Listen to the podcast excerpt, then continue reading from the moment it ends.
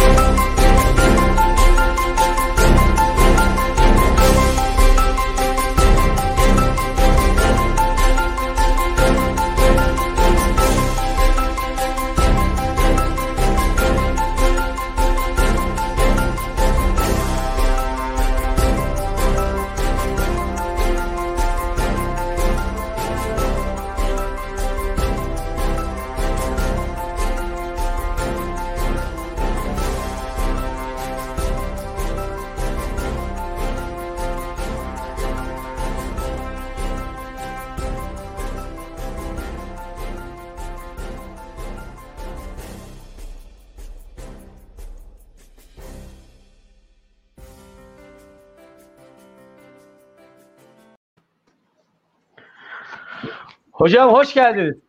Hoş bulduk. Nasılsınız, iyi misiniz? Bomba gibiyim. Seni sormalı. Sen nasılsın? Sağ olun hocam. Ben sizin özel bir hayranınızım. Yıllardır sizi hayranlı takip ediyorum. Yaptığımız, beraber olduğumuz birçok etkinlikte inanılmaz işler yaptınız biliyorum.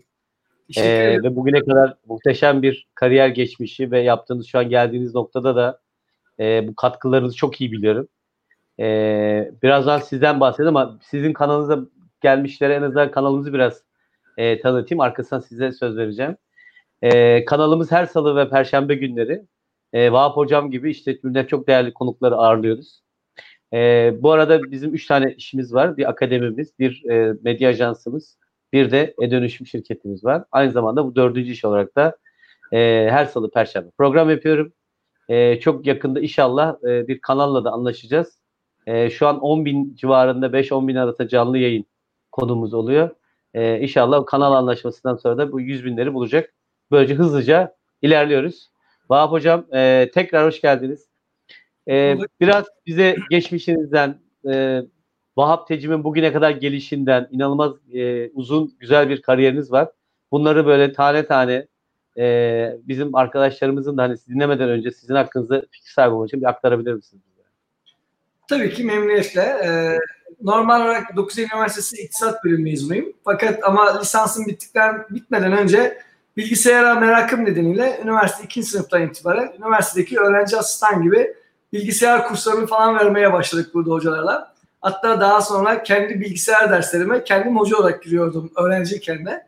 Ee, kısmet bu. Üniversitemizin bilgisayar işlerinin daha doğrusu fakültemizin e, ekonometri bölümündeki hocalar yapınca ben de ekonometri bölümünde yüksek lisans yaptım. Orada ilerlerken doktora yapıyordum. Tam doktoranın ortasından e, kulakları çinlesin çok sevgili e, hocam o zamanki dekan Profesör Doktor Atilla Sezgin e, burs geldi. Bu burslardan birini de e, bana verdi ve git yurt dışında en azından bir şeyler yap, yeni bir vizyon yarat dedi. Tam doktorun ortasındaydım. Benimle beraber giden arkadaşlarımın hepsi doktoraya devam etti. Ben ise büyük bir fedakarlık yaptım. Yüksek lisansımı da bırakıp tamamen Kanada'ya gidip sistem bilimleri ve sistem mühendisliği üzerine bir dört buçuk yıl Kanada'da okudum.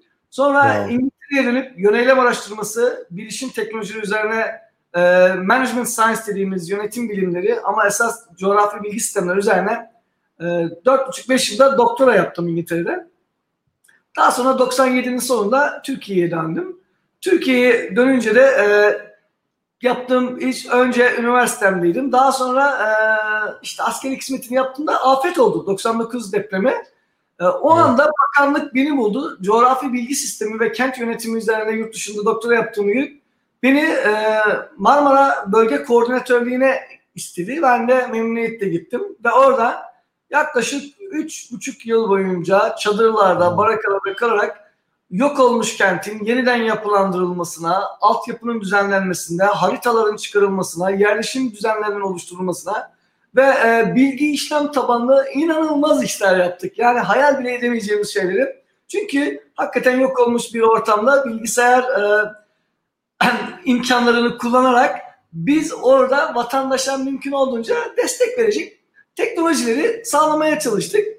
Daha sonra da üniversiteye işte bakanlık, bakanlıktan tekrar üniversiteye, üniversiteye döndüğümde de önce Türkiye'nin ilk coğrafi bilgi sistemleri yüksek lisansını, doktorasını, tezisini uzaktan mühendislik fakültesinde ve fen bilimlerinde açtık. Ee, daha sonra üniversitemde ben e, tekrar İktisat İdareler Fakültesi'nde yönetim bilişim sistemleri bölümünü kurdum. Ama ondan önce işte uzaktan eğitim merkezinin e, kuruluşunu yapıp bir 8-9 yıla yakın müdürlüğünü yaptım. Orada kendi imkanlarımızla yöneten bir teknolojik yapısını oluşturmaya çalıştık. Daha sonra da e, biz bu işler ilerleyince birçok Avrupa Birliği projesi, TÜBİTAK projesi e, ile ilgili üniversitede de BAP projeyle mümkün olduğunca teknolojiyi insanlara dokunan, yanına bakan kişiyim ben. Çünkü e, bilgisayar temelliyim. Evet, bilgisayarda çok e, ağırlıklı olarak teknik çalışıyoruz. Ama hepsi insana ve hayata dokunan olaylar. O yüzden pür teknolojik ve pür sosyal değiliz. Biz böyle disiplinler arası bir yapıyla uğraşan bir bölümüz ve arkadaşlarımla beraber mümkün olduğunca e, kurumların, işletmelerin veya kişisel e, ihtiyacı olan kişilerin ihtiyacını e, karar vermede ve problem çözmede gerekli olan teknolojiyi donanım ve yazılım olarak birlikte bir sistem bütünü şekilde ortaya koymaya çalışan bir yapıdayız. E, burada da işte arkadaşlarımıza bu konularda yardımcı olmaya çalışıyoruz. Hocam siz e, tabii her yönde muhteşem. Hayranlarınız gelmeye başladı. Turhan Sofuoğlu. Hocam sen bu ülke çok değerlisin demiş. E, Doğan, Doğancan ise Vahapo'yu tanışmak gerçekten büyük bir şans demiş. E, gerçekten ben de bu aynı duygularla e, bu programdayım. İnanılmaz heyecanlıyım. Vahap Hocam gibi bir üstadımızla yan yana olmak bile çok önemli. Beraber birçok güzel proje yaptık. E, e, birlikte çalıştık. Hocamın girdiği her toplantı inovasyonla biter. Her toplantı bir sonuçla biter. Her toplantıda hiç akla gelmedik bir yöntemle neredeyse sıfır maliyetlerle milyon dolara yapılamayacak e, projeler çıkar. Ben hani hocam bilmiyorum aktarır mı ama yaptığı e, birçok e, projede hani sıfır bütçeyle tamamıyla kendi yerli milli e, emeklerimizle işte ekibin gücüyle inovatif çalışmalarla sıfırdan e, e, bir bölüm ürettiğini, uzaktan eğitimle ilgili kullandığı yazılımla ve şu anki e, üniversitede de birçok altyapıda veya şirkette kullanıldığını çok iyi biliyorum. E, gerçekten böyle. E, haliyle biz nereye gitsek işte geçenlerde beraber engelsiz bilişime katılmıştık. Orada bir depremle ilgili e, bir şeye katıldık. Vahap hocamın işte ben o gün öğrendim hani depremle ilgili e, yaptığı şeyleri ve e, o inanılmaz gerçekten ülkemiz için doğru zamanda doğru kişinin liyakatlı bir kişi işin içine dokunduğu zaman e, nasıl güzel sonuçlar alabildiğini de e, gördüm ve e, başka tabii başka firmalar kişilerle de Vahap hocamla ilgili bir şey konuşuyor. Aa biz onunla bu projeyi yapmıştık, şunda bunu yapmıştık, şöyle bir çözüm ürettik. E, kendisinin hani devlet tarafında da e, şu an belki açıklayacağı, açıklamayacağı bir sürü de e, projede çalıştığını biliyorum. E, hocam yavaş yavaş tabii şey e, bugünkü e, konuya girelim. Yoksa ne sizin hayran hayranlığımız biter ne sizin hayranların söylediklerini yazmak biter. Şimdi tabii bugünkü e, şeyimiz e, üniversite sınavı oldu. Sonuçlar açıklanmak üzere. E, tabii e, aynı zamanda lise son sınavları da hani şey lise diyorum orta son sınavları da oldu. Lise giriş sınavları da oldu. E, hocam kaç kişi girdi bu sene üniversiteye sınava? Bu öğrenci neler bekliyor? Hani bu sayı ile hani bu beklenti arasındaki ilişki nedir? Biraz açıklayabilir misiniz bize? Şimdi şöyle e, bu yıl e, ÖSYM'nin açıkladığı rakama göre 2020 yılında sanıyorum ki kaç e, 2 milyon 430 bin civarında kişi müracaat etmiş. Tabii bunların kaçı girmiş e, onu tam olarak net şu anda bilmiyoruz. E, büyük ihtimal açıklar ama ben öğrenemedim. E, ama bunun böyle bir yüzde beş ile yüzde yedi arasında bir firesi olabiliyor. Katılamayanlar, yanlış olanlar, geçersiz olanlar gibi seçenekler var. Ee, bir aksilik olmadığı takdirde işte 28 Temmuz 2020 Salı günü de mümkün olduğunca ÖSYM'nin sonuçları açıklanacak. Tabii burada öğrenciler kadar en çok e, velilerin heyecanı var. Çünkü bizde bazı meslekleri bu üniversitede öyle veya böyle e, çok bir şey diyemeyeceğim ama 30 yılım geçmiş benim bu 32. yılımdayım. Ee, böylelikle yaşımız da ortaya çıkıyor. Bu Hocam genç görüyorsun soruyorum. İşte gençlerin arasında olduğum için bu çerçeve içerisinde ne oluyor? Mümkün olduğunca e, insanlar bir mesleği seçmek için mücadele ettiğinde ailelerinin etkisi çok büyük oluyor. Bu etkiyi nasıl yaparlar, nasıl yapar? İşte bugün birazcık konuşmaya çalışacağız. Çünkü neden? İşte 2019'da da toplam 2 milyon 515 bin kişinin girdiği söyleniyor ve e, bunlardan da yine e, sanıyorum 125 bin civarında öğrencinin sınavı geçersiz olmuş durumda. Bu gittikçe bu şekilde devam edebilecek ve e, biz ne demektir ya her yıl 2,5 milyona yakın bir üniversitenin öğrencinin üniversiteye aday olması inanılmaz bir rakam. Peki evet. bu üniversitelerde kabul edilen sayı nedir? Yani 150-200 bin civarında falan diyebilirsiniz. Ee, bu geriye kalan öğrenciler ne oluyor orada? Onların hepsi bir sonraki sene tekrardan üniversiteye girmek için sıra bekliyorlar veya bir daha veya pes ediyorlar, girmiyorlar. Bu rakam çok büyük. Üniversitelerden her ne kadar üniversite sayımız çok fazla gibi görünse de yine de çok da yeterli olmuyor. Çünkü genç nüfus sayımız fazla. Böylelikle üniversiteye giren öğrencilerin e, herhangi bir programa yerleşmesi veya yerleşememesi ayrı bir problem. Yerleştikten sonra da iş bulamaması o da ayrı bir problem. Bu konumuzun tabii çok e, içinde değil ama ben şunu vurgulamak istiyorum. Bu sene öğrenciler hiç olmadığı kadar çok zor, zor şartlar altında e, üniversite hazırlığına, sınavlara hazırlık yaptılar. Bunu liseler de yine aynı şekilde.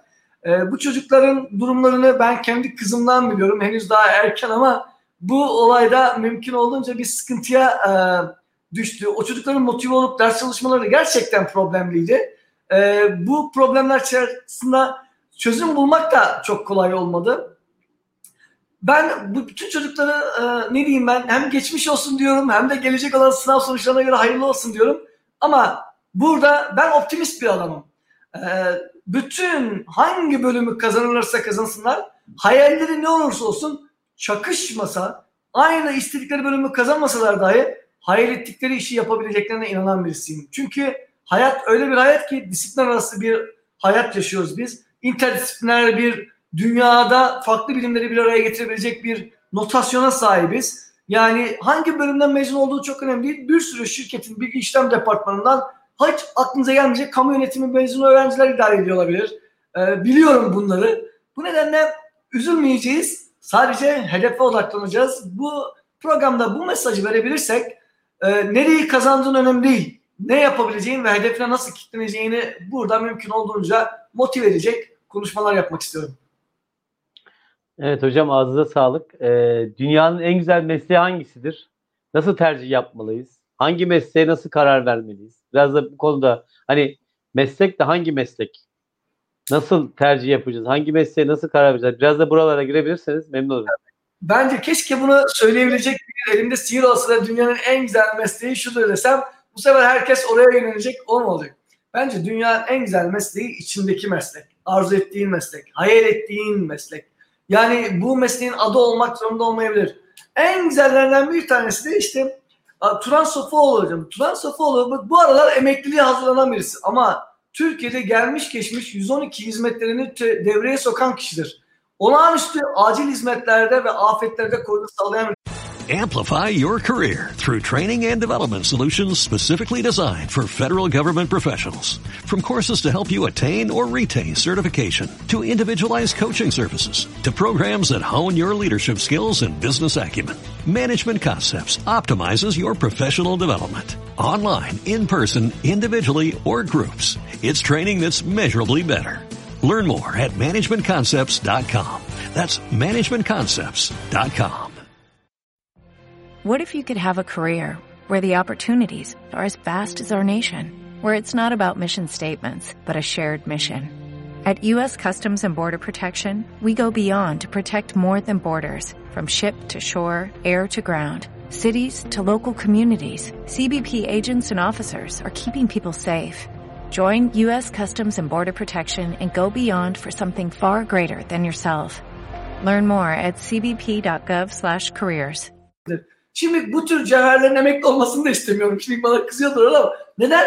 E kamuda böyle bir gittiğinde telafi etmek mümkün değil. Belki ileri gelecek diyorsun ama tecrübelerden yararlanırsınız. Öğrencilerin de dünyanın en güzel, en sağlıklı, en mutlu, belki de en rahat, en sakin işi ve mesleği nedir sorusu herkesin arayıp da gerçekten bulmak istediği bir cevap. Keşke olabilsem. Ama bizde şu var. Hep başkasının mesleği veya işi başkasına öyle güzel, öyle rahat geliyor ki bu aynı komşunun tavuğu komşuya kaz görünür misali öyle. Değil Ama bence en güzel, en rahat, en zevkli iş sizin sevdiğiniz, yapmakta hoşlandığınız, onu bir iş değil de bir hobi gibi gördüğünüz meslektir veya iştir. Düşünsenize sevdiğiniz bir, bir hobinize e, yapıyorsunuz ve üstüne bir de size para veriyorlar. Yani e, para kazanıyorsunuz.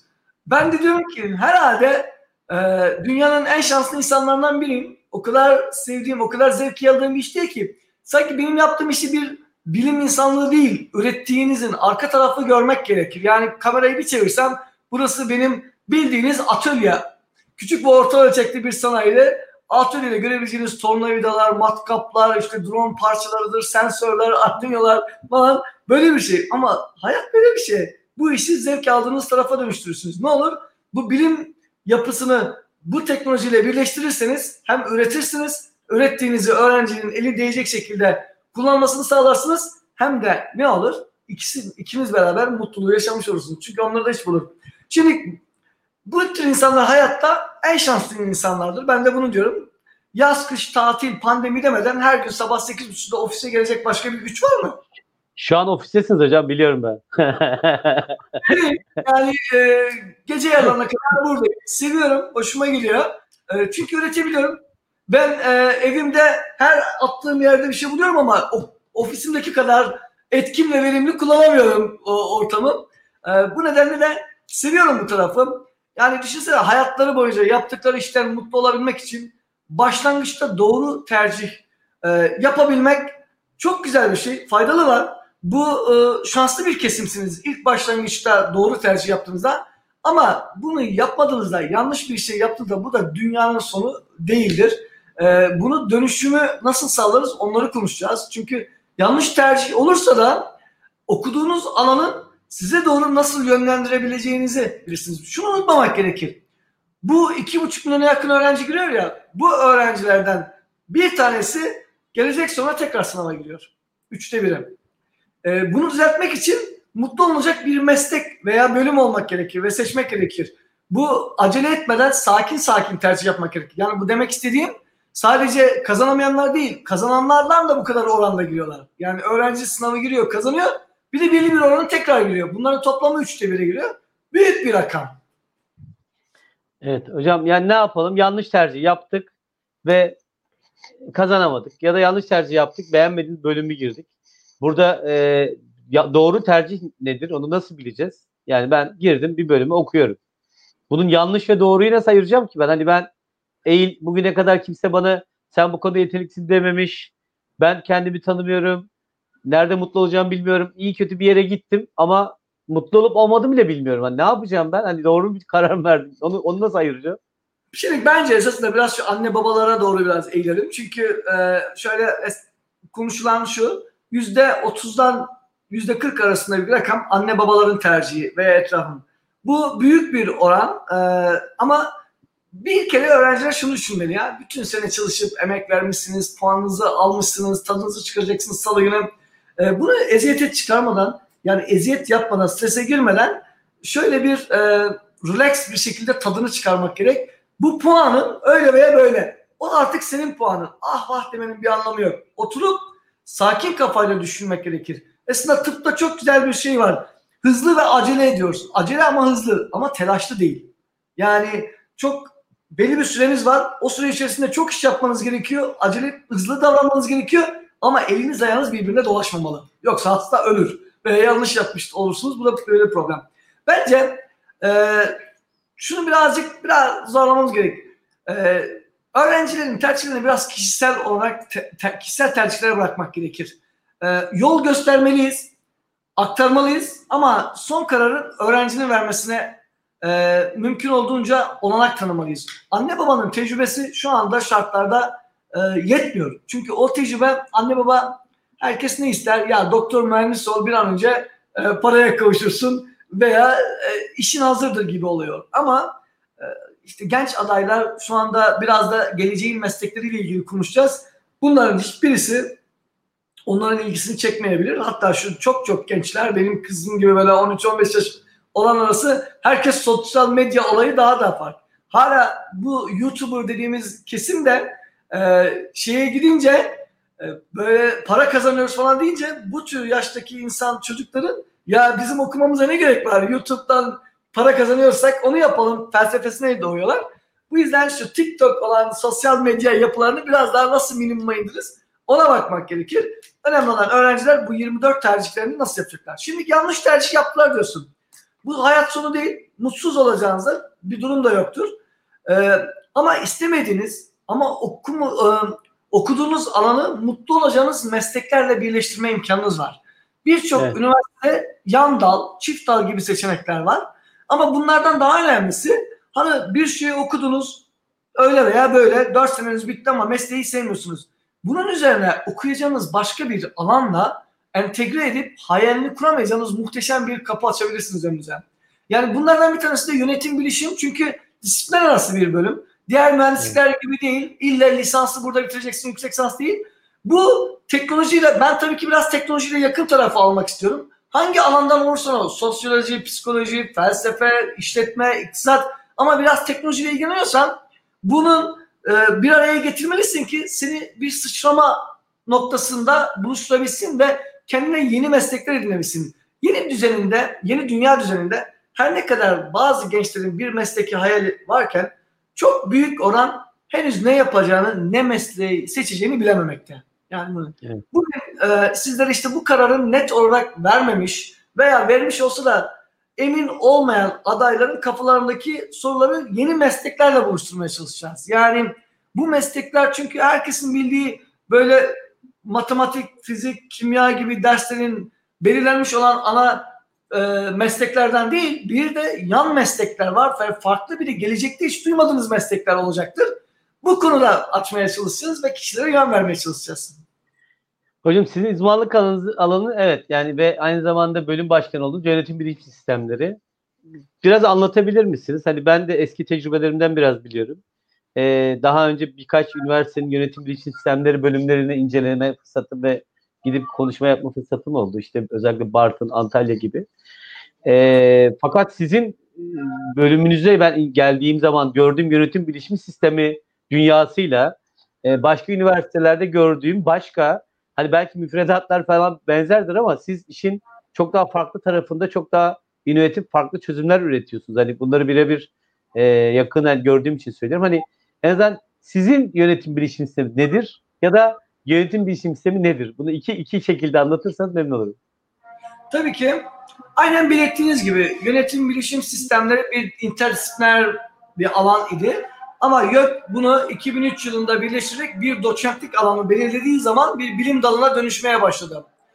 Ee, şimdi biz yönetim bilişim sistemlerini nasıl görüyoruz da bir adım sonra geleyim ama bir tanımlayayım şu yönetim bilişim sistemi müsaadenizle. İşletme ile adı üzerinde bir tarafta yönetim var, bir tarafta bilişim var. Bunları bir arada işleyen bir bilim dalıdır veya bir alandır diye ifade etmek istiyorum. Günümüzde bilişim alandaki gelişmelerle işletme bilimine kattığı yenilikler çok daha etkin ve verimli karar vermeye dönüşüyor. Şirketlerin yöneticileri ne yapmak isterler? Herkes mümkün olunca doğru karar vermek isterler. Değil mi? Yani her seviyede var ama bu alt, orta, üst seviyeli ve departmanlara göre. Şimdi kişilerin burada doğru karar verebilmesi için kendi know-how'larının, bilgi birikimlerinin yanında kendisinin ilgi giren konularda birikmiş olan verilerin de kendisine çok güzel adapt, e, anlayabileceği şekilde dönüştürülmesi gerekiyor ki e, bu raporlara özümseyerek kendi bilgi birikimine beraber karara dönüştürsün. Bunun için de bir entegrasyona ihtiyaç söz konusu var. Yani onun istediği, onun karva, karar vermek için düşündüğü e, pozisyona bağlı olarak verileri alıp yoğuracak, yorumlayacak bir orta e, tasarımcıya ihtiyaç var. Bu tasarımın genellikle biz tablolar şeklinde değil, grafikler şeklinde verip anlaşılmasını kolaylaştırıyoruz. İşte geçen yılki e, satışları nedir diye gösterdiğinizde tamam. E ama maliyetleri de ele almak gerekiyor. Çünkü maliyetler satışlardan yüksekse bir anlamı yoktur. E, ama yani. ayrı altında farklı farklı anda geldiğinde adam aa satışlarım yüksekmiş, aa maliyetlerim düşükmüş ama bunu aynı grafiğin yan tarafında aynı parametrelere dönüştürdüğünde çok daha farklı unsurları bir araya getirmek durumu söz konusu. İşte karar vericilere bir de karar modelleri belirlemek gerekir. Biz de buna karar destek sistemleri adı altında veriyoruz. Bu yöneticiye destek verecek bilişim sistemi kurmak yönetim bilişimcilerin en önemli görevüdür. Bunun da bu programdaki, bizim programlarımızdaki amaç işletmelerde bilişimi gerçekleşecek düzeyde bilişim ve bu sistemleri yönetecek düzeyde işletme bilgisine sahip öğrenciler yetmek. Yani işletmecilerde bilişim tabanlı vermek, bilişimcilerde de işletme tabanlı vermek. Yani e, bir sürü teknoparklardaki mühendislerin başarısız olmasının en büyük nedeni adam hayatta mali müşavir ve muhasebeciyle muhatap olmadığı için bir bakıyor kar ettiğini sanıyor acayip zararda ve iflas edip kapatıyor. Neden? Bu konuya hiç kafa yormamış. Kafa yormak için de bir düşüncesi olmamış şu ana kadar. Mali müşavire bırakmış ama ilgilenmemiş. Ee, ama evet. aynı şekilde adamın çok güzel fikri var işletmecinin. Olağanüstü bir yapı ama teknik bilgisi olmadığı için bir bilgisayarcıyla anlaşıyor. Beraber çalışalım diyor. Tam programı devre verecek bilgisayarcı yazılımı alıp tüyüyor. E istediğin evet. kadar kontrat yap tamam. Bilgisayarda biliyorsunuz patent almak kolay bir şey ama bunun bilmem şurasını değiştir, burasını değiştir. Faydalı model olarak, farklı bir ürün olarak kullanabiliyorsunuz. Bu yüzden evet. e, böyle çok hegemonyanızı tutamıyorsunuz. Benim anlatmak istediğim e, insanların ihtiyacını karşılayabilecek farklı tipteki e, problemleri çözebilecek çok iyi modelleri bilişim teknolojileriyle birleştirebilirseniz e, ve buna yazılım mantığı, tasarım mantığı, bilişimi kullanabilme mantığını aktarabilirseniz yönetim bilişim sistemleri amacına ulaşmış olur ve bu amaç doğrultusunda da e, bir sürü farklı alanı birleştirme imkanı olur. Neden? Bir tarafta bir kurum var. Bir kurum bir iş yapmak istiyor ve bu işi de e, iyi para kazanmak istiyor. Tamam. Var olmak istiyor. Sosyal medyada duyurulmak istiyor. E, bunu yapabilmek için de elinde bazı malzemeler var.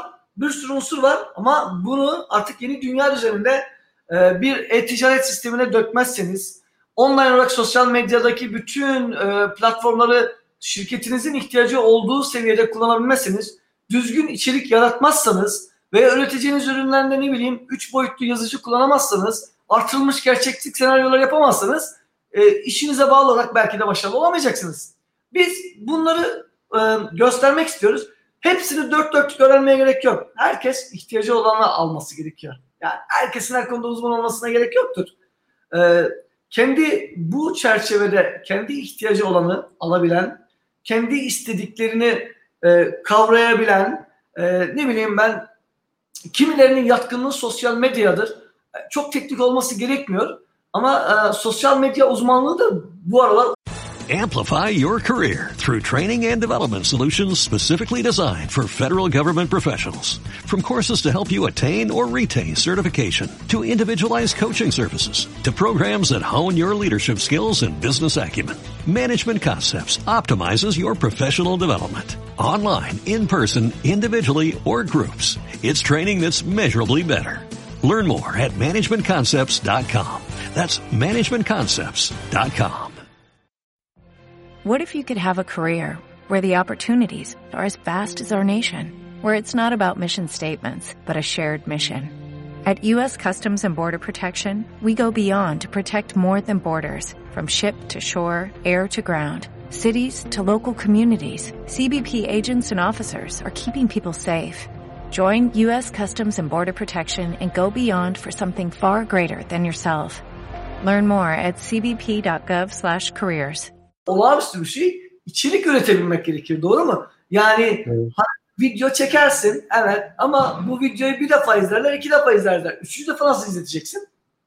Çünkü senden evet. daha iyi gelir. Senin o e, beğenen kısım senin takipçilerini elinden çok rahat alabilir. Bu yüzden bir de sonsuza kadar sosyal medyada trend topik olan kimse var mı? Her şey görecelidir. Evet. Zamanla değişir. Ee, çok büyük çaba sarf etmek gerekiyor. Bence yönetim bilişim sistemleri e, hangi kolda olursa olsun, hangi alanda olursa olsun yaptığınız işi teknolojiyi kullanarak daha etkin, daha verimli, daha sağlıklı, daha uzun soluklu yapabilmek için teknolojiyi de alarak nasıl sürdürülebilir hale getirirsiniz ve mümkün olduğunca insan unsurunu, insanın hata yapma unsurunu minimum dereceye indirebilecek bir sistem entegrasyonudur diyebiliriz. Hocam çok güzel sorular var. Ben böl- bölmek istemedim. Ee, ama bazıları direkt anlattığınız zamana denk gelen böyle frekansta yakalayan sorular var. Ee, Caner Börekçi siz okuyabiliyor musunuz bilmiyorum ama evet. hocam sanırım biz misyon e, sanırım biz misyon kazandıralım. Öğrencilerimiz kendi vizyonlarını belirleyecektir diyorsunuz. Peki YBS öğrencileri için gelecek için kendilerine hangi değerleri katarlarsa bir adım öne geçerler. Yani YBS ne katmalı kendilerine? Ben e, burada bir iki kelimeyi ters kullanmışız. E, biz benim görevim öğrenciye vizyon kazandırmaktır. Misyon onların işi. E, çünkü vizyonunuz geniş olursa e, ne yapabileceğiniz konusunda hayalleriniz olmasını sağlar. Ben hayalinizi geliştirmek için buradayım diye düşünüyorum. Bölümümüz budur. Hayalinizi uçuracak, sizi farklı alanlarda düşürecek şey. Siz o hayallerle gidebileceğiniz en güzel e, yapacağınız nokta nedir? O hayallere uygun misyonlarınızı belirlemek. Bu misyonlarınız güzel ve etkin olabilirse nedir? Kendinize pay biçiyorsunuz. Ben bu yeteneği varım. Bence YBS öğrencilerinin e, kendilerine katabileceği en güzel şey yeni dünya düzeni üzerinde teknolojiyle e, gerçek yaşamın ihtiyacı olan unsurları birleştireceklerdir. Ben Endüstri 4.0'ı takip etmelerini öneriyorum. Endüstri 4.0'ın içerisinde 2011 ile başlayıp 2013'te Almanya'nın ortaya koyduğu ve Siemens ve Bosch'un e, dünyaya lanse etmiş olduğu minimum hatayla teknolojiyi kullanıp ben nasıl üretimi arttırabilirim felsefesi robotiklerden başlayıp bulut bilişimden devam edip sanal gerçeklik ve artırılmış gerçeklikle ve üç boyutlu yazıcılarla hayata çok farklı bakış açısını getirmiştir. Ama ben bunların daha ötesinde nesnelerin, internetin e, kavramının dünyayı değiştirecek en önemli unsur olduğuna inanan birisiyim. Yani bu Endüstri 4.0 bileşenlerinden. YBS öğrencileri Endüstri 4.0'ın bu alt bileşenlerini ele aldıklarında ve az önce söylediğim bütün kelimelerin yanında işte nesnelerin interneti üzerine biraz odaklandığında e, hayal edemeyecekleri kapı açılıyor. Ama hayal edemeyecekleri hem zevk alacakları hem mutlu olacakları hem kendi iş ve aile hayatında işleye yarayacak ürünler üretip kullanabileceklerini hem de bunun üzerine para kazanacakları bir sektörden bahsediyorum. Evet. Ee, hocam e, bu arada Gazi Üniversitesi Aslı da selamları var. Biz de hocamı takip ediyoruz. Gazi YBS olarak e, söylüyor. Ben e, şöyle hani işim gereği dünya birçok ülkesinde birçok teknokenti gezdim. E, birçok e, böyle laboratuvar tarzı işte e, ortamı gördüm. İşte Vahap hocamı ziyarete gittiğimde birçok teknokentte olmayan e, işte ordinolar, dronlar, işte cihazlar yaptıkları işte özel ekranlar, yazılımlar falan. Yani dedim bir dakika burası ya yönetim bilişim sistemi bölümü değil miydi? Yani e, gerçekten e, bir ARGE tarafında baktığınız zaman e, sonra tabii hocam bunları açıkladı. Hani bu teknolojilerin e, teknik e, tarafta e, bir YBS öğrencisi bunları da elinden e, havyaya gerekiyorsa alınması gerektiğini, işte tornavida sıkması gerektiğini, bunların çalışma mantığını anlaması gerektiğini. Zaten bunlar olmadan işte yerli yazılım olmuyor, bunlar olmadan yerli sanayi olmuyor, bunlar olmadan siz doğru çözümü üretemiyorsunuz. İşte dışarıdan kopya aldığınız bir ürünü monte etmeye kalktığında ya bir şeyler fazla ya eksik ya da çok pahalı olabiliyor. Ya da işte belli bir zamanda kriz durumunda değil mi hocam? Bir e, o onu veren ülke o üründe hizmeti kesip sizi ortada bırakabiliyor. İşte zaten herkesin bildiği bu F-35 gibi e, ya da işte e, bizim de e, dronlar tarafında ya da bir yabancı bir yazılımı Türkiye ambargo uygulaması gibi çok ciddi ticari tarafta da yaptırımlar aldık. E, yani bunları biraz bunları da anlatırsanız hocam memnun olurum. Çünkü benim en çok etkilendiğim şeylerden biri buydu. Şimdi e, yani benim gerçekten hayalim şu mümkün olduğunca e, öğrencinin eli ürüne değmeli abi. Yani ben buna inanıyorum. Evet. E, bizim yönetim bilişim sistemi olarak e, misyonumuzun sadece ve sadece öğrenci bilgisayar laboratuvarına koyup o laboratuvarda bilgisayar kullanmalarını sağlamak olmamalı gerektiğine inanıyorum ben. Ee, bunun yönetim bilişim sistemlerinin bir kurumun ihtiyacı olan ve yapmakta oldukları faaliyetleri daha iyi, daha doğru yapmak için bir bilgi sistemine ihtiyaçları varsa bu bilgi sisteminin bildiğiniz gibi genelde dört tane bileşenleri oluyor. Ama bunlardan yazılım ve donanımı biz bir şekilde sağlayamazsak ve ikisini entegre edecek bir düzen kuramazsak yönetimci bu entegrasyon içerisinde yazılımı bilecek, donanımı alacak, belli bir unsurları bir araya getirebilecek ve sistemi çalışır hale getirip son kullanıcı testlerini yapabilecek düzeyde olmadıktan sonra bu ürünün kullanılabilir olduğuna inanmayanlardanım ben. Yani çünkü neden? Ben yıllarca proje yaptığımda şöyle oluyordu. Valiliklerde, bakanlıklardan yazılımı bir yerden alıyorsunuz, donanımı bir yerden alıyorsunuz. O onu getiriyor, bu bunu getiriyor. Bir hata olduğunda yazılım firması diyor ki donanım problemi, donanım firması diyor ki ya yani sistem çalışmasa böyle bir mantık olabilir mi? Niye diye? Şimdi evet. bu olayları ortadan kaldıracak yöntemler bulmak gerekiyor. Ben de evet. şunu anlatmak istiyorum. Yani bir kurumda kaliteyi arttırmak istiyorsan adam diyor burada evet işte ben buraya bir anket değerlendirme formu koyacağım diyor. Şimdi ben bunun için bir donanım alayım, tablet alayım diyor. Tamam tableti alıyor. Tablet ama buraya ankete koymak için genellikle havalanlarında, lavaboların oralara falan işte değerlendirme sistemleri kuruyorlar ya mutluyuz mutluyuz veya bankalardaki değerlendirmeler müşteri hizmetleri değerlendiriyor ya aldığınız hizmetten memnun musunuz gibi. Şimdi yazılımı bir yerden alıyorlar, donanımı bir yerden alıyorlar. Sonra bunun işletilmesi için e, analizleri başka bir yerden yapıyorlar. Şimdi ben YBSC'ysem bu donanımı evet ben donanım üretmek değil ama donanımı aldığımda hangi donanımı entegre edebileceğim güzel bir kutuyu yapmak isterim. O kutuyu güzelce uygun yere koymak isterim. İçerisindeki yazılımı yapmak isterim. Aynı şekilde bir yazılımla da buradan gelen periyodik verileri yöneticilere grafik olarak anlık aktarmak isterim. Yani hizmetin aksamaması bakımından. E, oradaki kalitenin ve hizmetin bir gün sonra görülmüş olması beni çok da anlamlı olmuyor. Hani birileri diyor ki bir, ama bazı yerlerde anlık görmek gerekir. Ama daha da önemlisi ben oraya sensör koymalıyım veya program koymalıyım. O bilgisayar otomatikman bozulduğunda veya ısındığında o sensör beni otomatik uyarmalı. Bu tablet ısındı gel beni değiştir demeli. Veya sistemi restart et demeli veya kendi kendine yapmasını sağlamalı. Kısacası biz birazcık son kullanıcı portföyüne çok bakmıyoruz. Türkiye'deki e, en büyük eksiklerden birisi de Graphical User Interface dediğimiz son kullanıcı ara birimine gereğinden fazla önem vermiyoruz. E, ve bu e, durumu düzeltecek e, öğrencilerin bu alanlara gitmesi gerekiyor. Yani Türkiye'de bir yazılımcı hem yazılımı yapıyor, hem analizini yapıyor, hem son kullanıcısını yapıyor, hem grafik tasarımını yapıyor. Böyle yapınca da bütün sistemler tek kişiye kilitleniyor ama o kişinin hepsi konusunda uzman olması diye bir durum söz konusu değil. Yani e, birçok kişinin yapabileceği iş bu işi dağıtmak, anlatmak değil, işi hakkıyla yapmaktan bahsediyorum ben. Bunu biraz daha e, toparlamalıyız. Biraz daha bir düzene koymalıyız. Daha uygun, daha sağlıklı işler üretebilmek için e, yani bence en önemli şey Türkiye'de üretilen yazılımlardan kaç adet yabancı ülkede satılıyor? O çok önemli. Evet, hocam geçenlerde bir yine konuğum açıklama yapmış işte e, tam rakam hatırlamıyorum ama 45 milyar dolarlık bir e, yazılım piyasası olduğundan e, bunun da sadece 3 milyar doları yerli yazılım olduğu gibi çok acı bir e, rakam vermişti. E, ben çok daha büyük zannediyordum hani bizim sektörümüzü. Ben de sonuçta bilişim sektöründe ekmek yiyen biriyim. Maalesef çok böyle şey yaptım, moralim bozuldu. Şimdi e, bir soru sormak istiyorum hocam müsaade ederseniz seyircilerimiz. Tabii biz şu an katılan e, binlerce insan var. Hani kim nedir, tam ne yapar hani bilemiyoruz ve içeriklerimiz çok fazla. Hocamın bilgi kaynağı, bilgisi gerçekten çok iyi.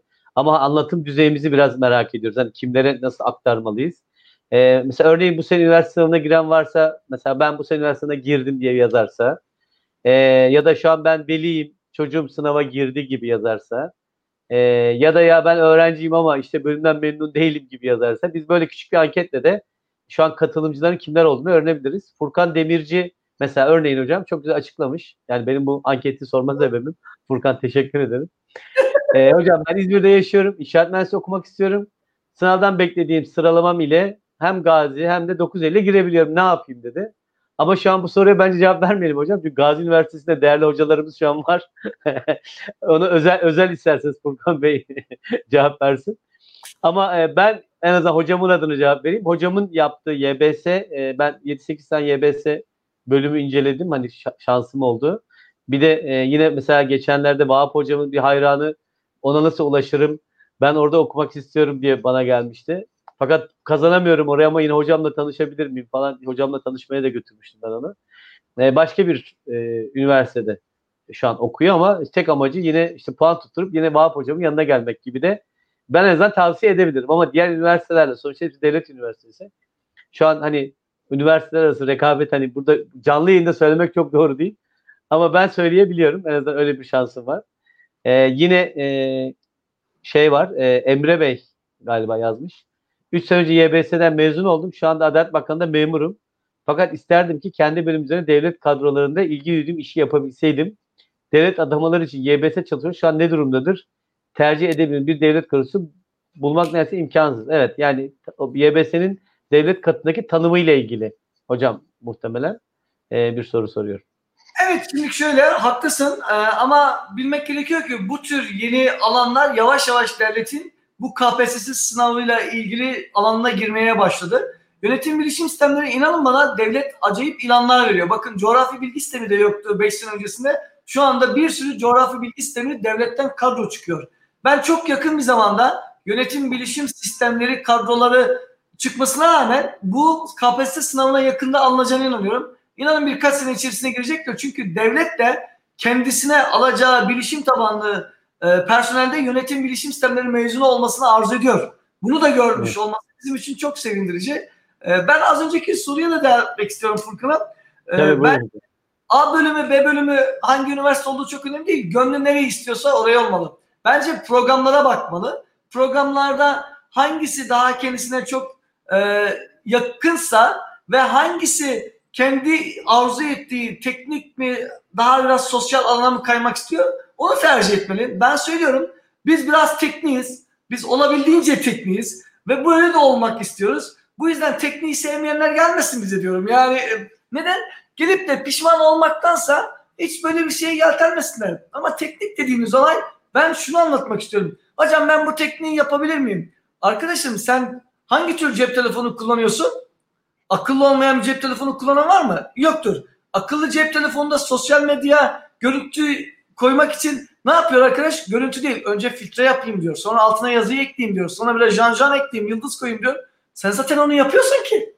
Yani bu, bu şu demektir. Yani ilk doğduğunda nasıl koşamıyorsan yavaş yavaş emekliyorsun, yürüyorsun, sürünüyorsun.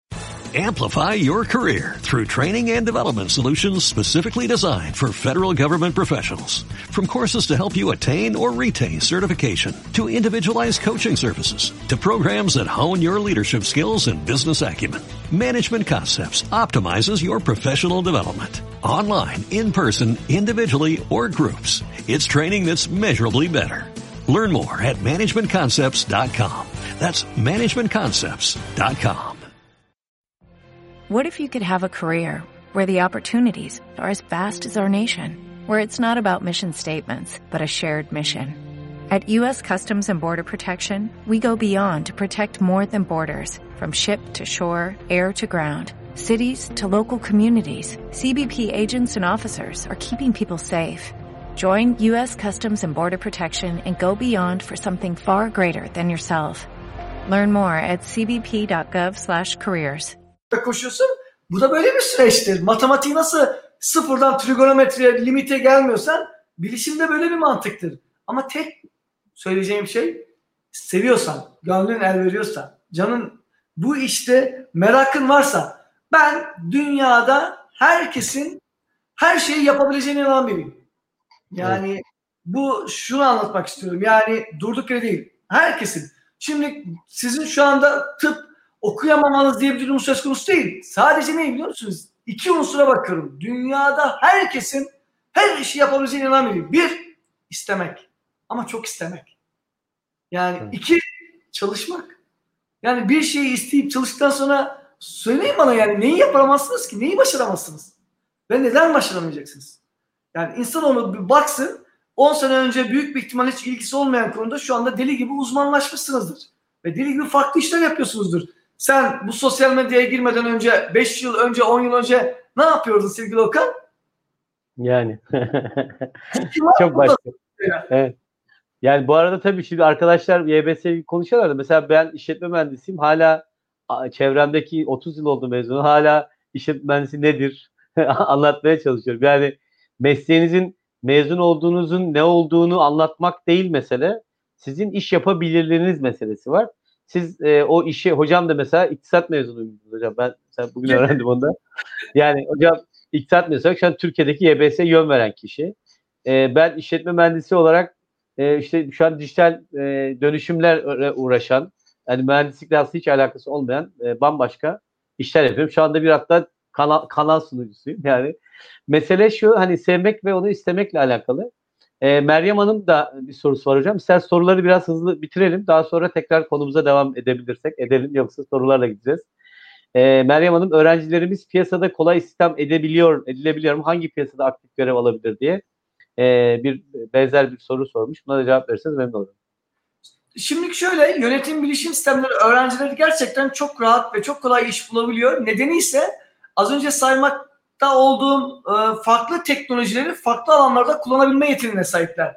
Her biri her konuda inanılmaz derecede profesyonel olmaları gerekmiyor. Ama bu konuda elleri bir teknolojiye değdiyse, bir iş yapabiliyorsa adapte olmaları mümkün. Ama evet. sırf teori girdiyse ve sadece ve sadece e, dersleri geçmekle ilgili kendisi öğrenciyken bir projelerde çalışıp ürün üretmediyse e, artık şirkette diplomaya bakıp da kimseyi işe almıyor. Kusura bakmasınlar. Evet. E, çünkü yetkinliğiniz, yeterliliğiniz nedir diye soruyorlar. Staj yaptım diyorsunuz. E, her zamanki gibi stajı sadece gidip bir şirkette imza karşılığında alıyorsanız bu da bir anlamı yok. Yani yönetim bilişim evet. sistemleri böyle bir alan. Anlatmak istiyorum. Yani emek vereceksiniz. Kan, ter ve gözyaşı olmadan mezun olanların bulma şansı olduğuna inanmıyorum. Evet. Ama kan, ter ve gözyaşını o diplomaya aktan arkadaşların da bir gün aç kalacağına inanmıyorum. Ve Söyleyeyim, cümlemi şöyle bitireyim. Yönetim bilişim sistemleri öyle ilginç bir alanlar ki sevgili Okan. Belki de hiçbir mesleğe nasip olmayacak derecede bir özelliği var. İnsanların para kazanması için genelde ne olur? Ya babanın parası olacak sana bir iş yeri açacak. Evet. Doğru mu? Olduğunda, ya da bir yerde iş bulacaksın. Doğru. Yani, ama yönetim bilişim sistemleri veya bilgisayara yakın olan arkadaşlar nedir? Bunların hiçbiri olmadan evde oturup bir oyun üretirler bir yazılım üretirler, bir application üretirler tablet ve mobile. Onlardan satmazlar bedava ama onlardan ne bileyim gelen e, donelerle dediğim ekleme ücret birkaç kuruşluk hibeler de olabilir veya reklamlarla deli gibi para kazanan onlarca uygulama gösterebilirim. Çok bir tane ya. Star Wars dediğimiz çok basit bir savaş oyununda e, yıllardır söylüyorum savaş oyununda sadece ve sadece günde 1 milyon adet can satılıyor tanesi 1 dolardan. Evet hocam. Bu kadar. Ee, yani bir, bir dönem hocam ben de oyun sektöründeydim. Ee, böyle hani hatta yakın zamanda bir arkadaşımız Sidar'ın oyunu satıldı 1.8 milyar dolara. Şu an Türkiye'deki en büyük e, şey e, satış oldu. Yani Türkiye'deki tüm yazılım sektörü kadar e, bir para e, geldi ülkemize bir oyun sayesinde. E, tabii kolay işler değil. 20 senesini verdi ve çok ciddi ter döktüğünü çok iyi biliyorum. Zaten Aziz Sancar'ın da mesela bu konuyla ilgili bir e, konuşması var beni etkileyen. Orada da e, diyor ki ben çok zeki bir adam değilim. Şu değilim, bu değilim bir sürü şey söylüyor. Sadece çalışkanım. Yani çalışmanın en önemli erdemlerden biri olduğunu e, şu an Nobel alan bir Türk'ün de e, söylemesi, hocamın da söylemesi, bu kadar değerli profillerimizin, hocalarımızın bunları de söylemesi e, zaten bize de bir ışık olmalı e, diye düşünüyorum. Mert e, Mert Ertemur da soru sormuş hocam. E, bölümler arası etkileşime önem vermeli miyim? E, tam hocam size sevdiğiniz bir şey bu. Multidisiplini soruyor. İyi bir şey mi diye. Buyurun lütfen. Yani, Güzel bir orta yani. Şöyle doktorsunuz, e, evet tıpçısınızdır. E, sizin mesleğin belli bir özelliği vardır. E, kimya gelseniz kimya laboratuvarından çıkmazsınız. Fizikçiyseniz yaptığınız iş bellidir. Ama diğer alanlar teknolojiyle ilgileniyorsanız bu teknolojinin girmediği bir alan yok ki. Sadece bir örnek vermek istiyorum. Şu anda dünyada e, şu anki de yapılan işlerin yüzde doksanı bilişim teknolojileri yetenekleri gerektirmekte. Bilişim teknolojisi. Şimdi bu bu ne demek? siz hangi alanda okuyorsanız okuyun ama bilişim teknolojisini kullanmanız gerekiyor. Bu bilişim evet. teknolojisini daha profesyonel kullanmak için bizim gibi yönetim bilişim ve bilişim teknolojileri bağlantılı veya enformasyon teknolojisi gibi bölümlerde okursanız bu işi meslek edinirsiniz. Doğru, Doğru mu? Meslekiniz olur. Evet. Hayır, başka bir iş yapıyorsunuzdur, iktisatçınızdır, bilgisayarı da iyi kullanıyorsanız sizin mesleğinizi daha iyi yapmayı sağlar. Doğru. Bu bunun için e, arkadaşıma vereceğim cevap etkileşim önemlidir. Çok önemlidir ama bunu teknolojiyle etkileşim değil. Ya teknolojiyi benim yaptığım gibi meslek olarak alıp diğer işlerinizde de teknoloji ön plana çıkaracak e, işler ve adımlar yapmalısınız veya başka bir mesleğiniz olmalı ve bu mesleklere entegre etmelisiniz. Teknolojiyi, o mesleği daha iyi, daha sağlıklı, daha profesyonel yapabilmek için kullanabilmelisiniz. Hangisi olursa olsun o sizin kararınızdır. Ee, bu odaklanmak istediğiniz ana tema ne? O çok önemli. Ana unsur. Ee, hocam tabii şimdi şöyle şeyler söyleniyor. Yani gelecek 10 yıl sonraki mesleklerin hiçbirinin ismi şu an belli değil. Ee, geleceğin mesleklerinin ismini şu an bilmiyoruz. Sizin nedir hocam geleceğin meslekleriyle ilgili öngörüleriniz? Biraz onları dinleyebilir miyiz arkadaşlardan? Şimdi bence bunu birkaç noktaya ayırmak gerek e, sevgili Okan. Bazılarını biliyoruz ama öyle havada uçuşuyor. Bazılarını da hiç duymadık. E, müsaade edersen ben bunlardan şimdi e, bilinenlerden bahsederek bilinmeyenlere doğru e, yavaş yavaş gideyim. Arkadaşlar da belki fikirler oluşur diye düşünüyorum. Evet. Şimdi bu tabii ki biraz da adayların kafasını karıştıracak gibi geliyor benim noktada ama bence çok iyidir. Yani. Ama sınava girdiler artık hocam. Olan oldu yani. Yapacak bir şey yok. Ama öyle değil. Bu ikinci aşama sınavdan da önemli Okan. Neden? doğru doğru. Şaka yapıyorum. Aldığın puanlar da boşa gider.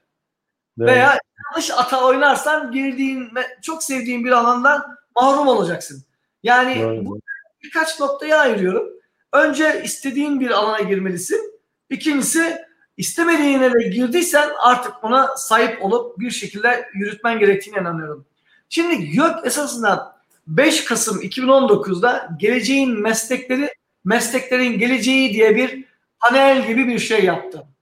Ee, işte TÜSİAD Başkanı vardı. Ee, bunun yanında bizim Türkiye Odaları ve Borsalar Birliği Başkanı vardı. Ve üniversitelerin hocalar vardı bu konuda. Ee, yaptıkları e, bütün bu çalışmalarda ortaya çıkarılan sonuçlarla ilgili sizlere yavaş yavaş e, geleceğin mesleklerin nasıl şekilleneceği ilgili ticari ve meslek gruplarının fikirlerinin çakıştığı noktayı bahsetmek istiyorum ve bunu da e, YÖK ortaya koymaya çalıştım. Dünya Ekonomik Forumu'nun 2018 yılı işlerin geleceği raporunda şöyle diyor. Yüksek hızlı mobil internet, yapay zeka, bulut teknolojileri ve büyük veri analizlerinin adaptasyonunun iş dünyasının ne yapıyor? hızlı, derinden ve yaygın olarak etkilediği tam olarak net olarak ortaya konulmuştur diyor. Yani ne diyor? Bu Dünya Ekonomik Forumu'nda yapay zeka, e, mobil internet, büyük bulut teknolojisi ve büyük veri. Alın size alan. Yani şu anda nereye bakarsanız bakın bunlar bir şekilde hayatımızın içinde zaten. Doğru mu? Yani şu anda e, bulutta kullanamazsak bu StreamYard'ı kullanabilir miyiz şu andaki platformları? Öyle değil mi? Doğru. Ha, O kadar büyük veriler dönüyor ki siz o verileri yarın analiz edeceksiniz. Bakın kimler hangi alandan girmiş, ne yapmış, ihtiyaçlar nelerdir ve kendi profilinizi ona göre dizayn edeceksiniz. Ee, bu yapay zeka olayına biraz daha ilerleyeceğim. Ondan sonra şu anda çok e, şimdi insan zekasıyla konuşalım. Ama hayatımızı e, biraz daha yapay tarafa dönüştürmek zorunda hissediyoruz. Çünkü insanların yapacağının bir limiti var. Herkes buna evet. karşı en çok korktuğu şey insanlar işlerini mi kaybedecek?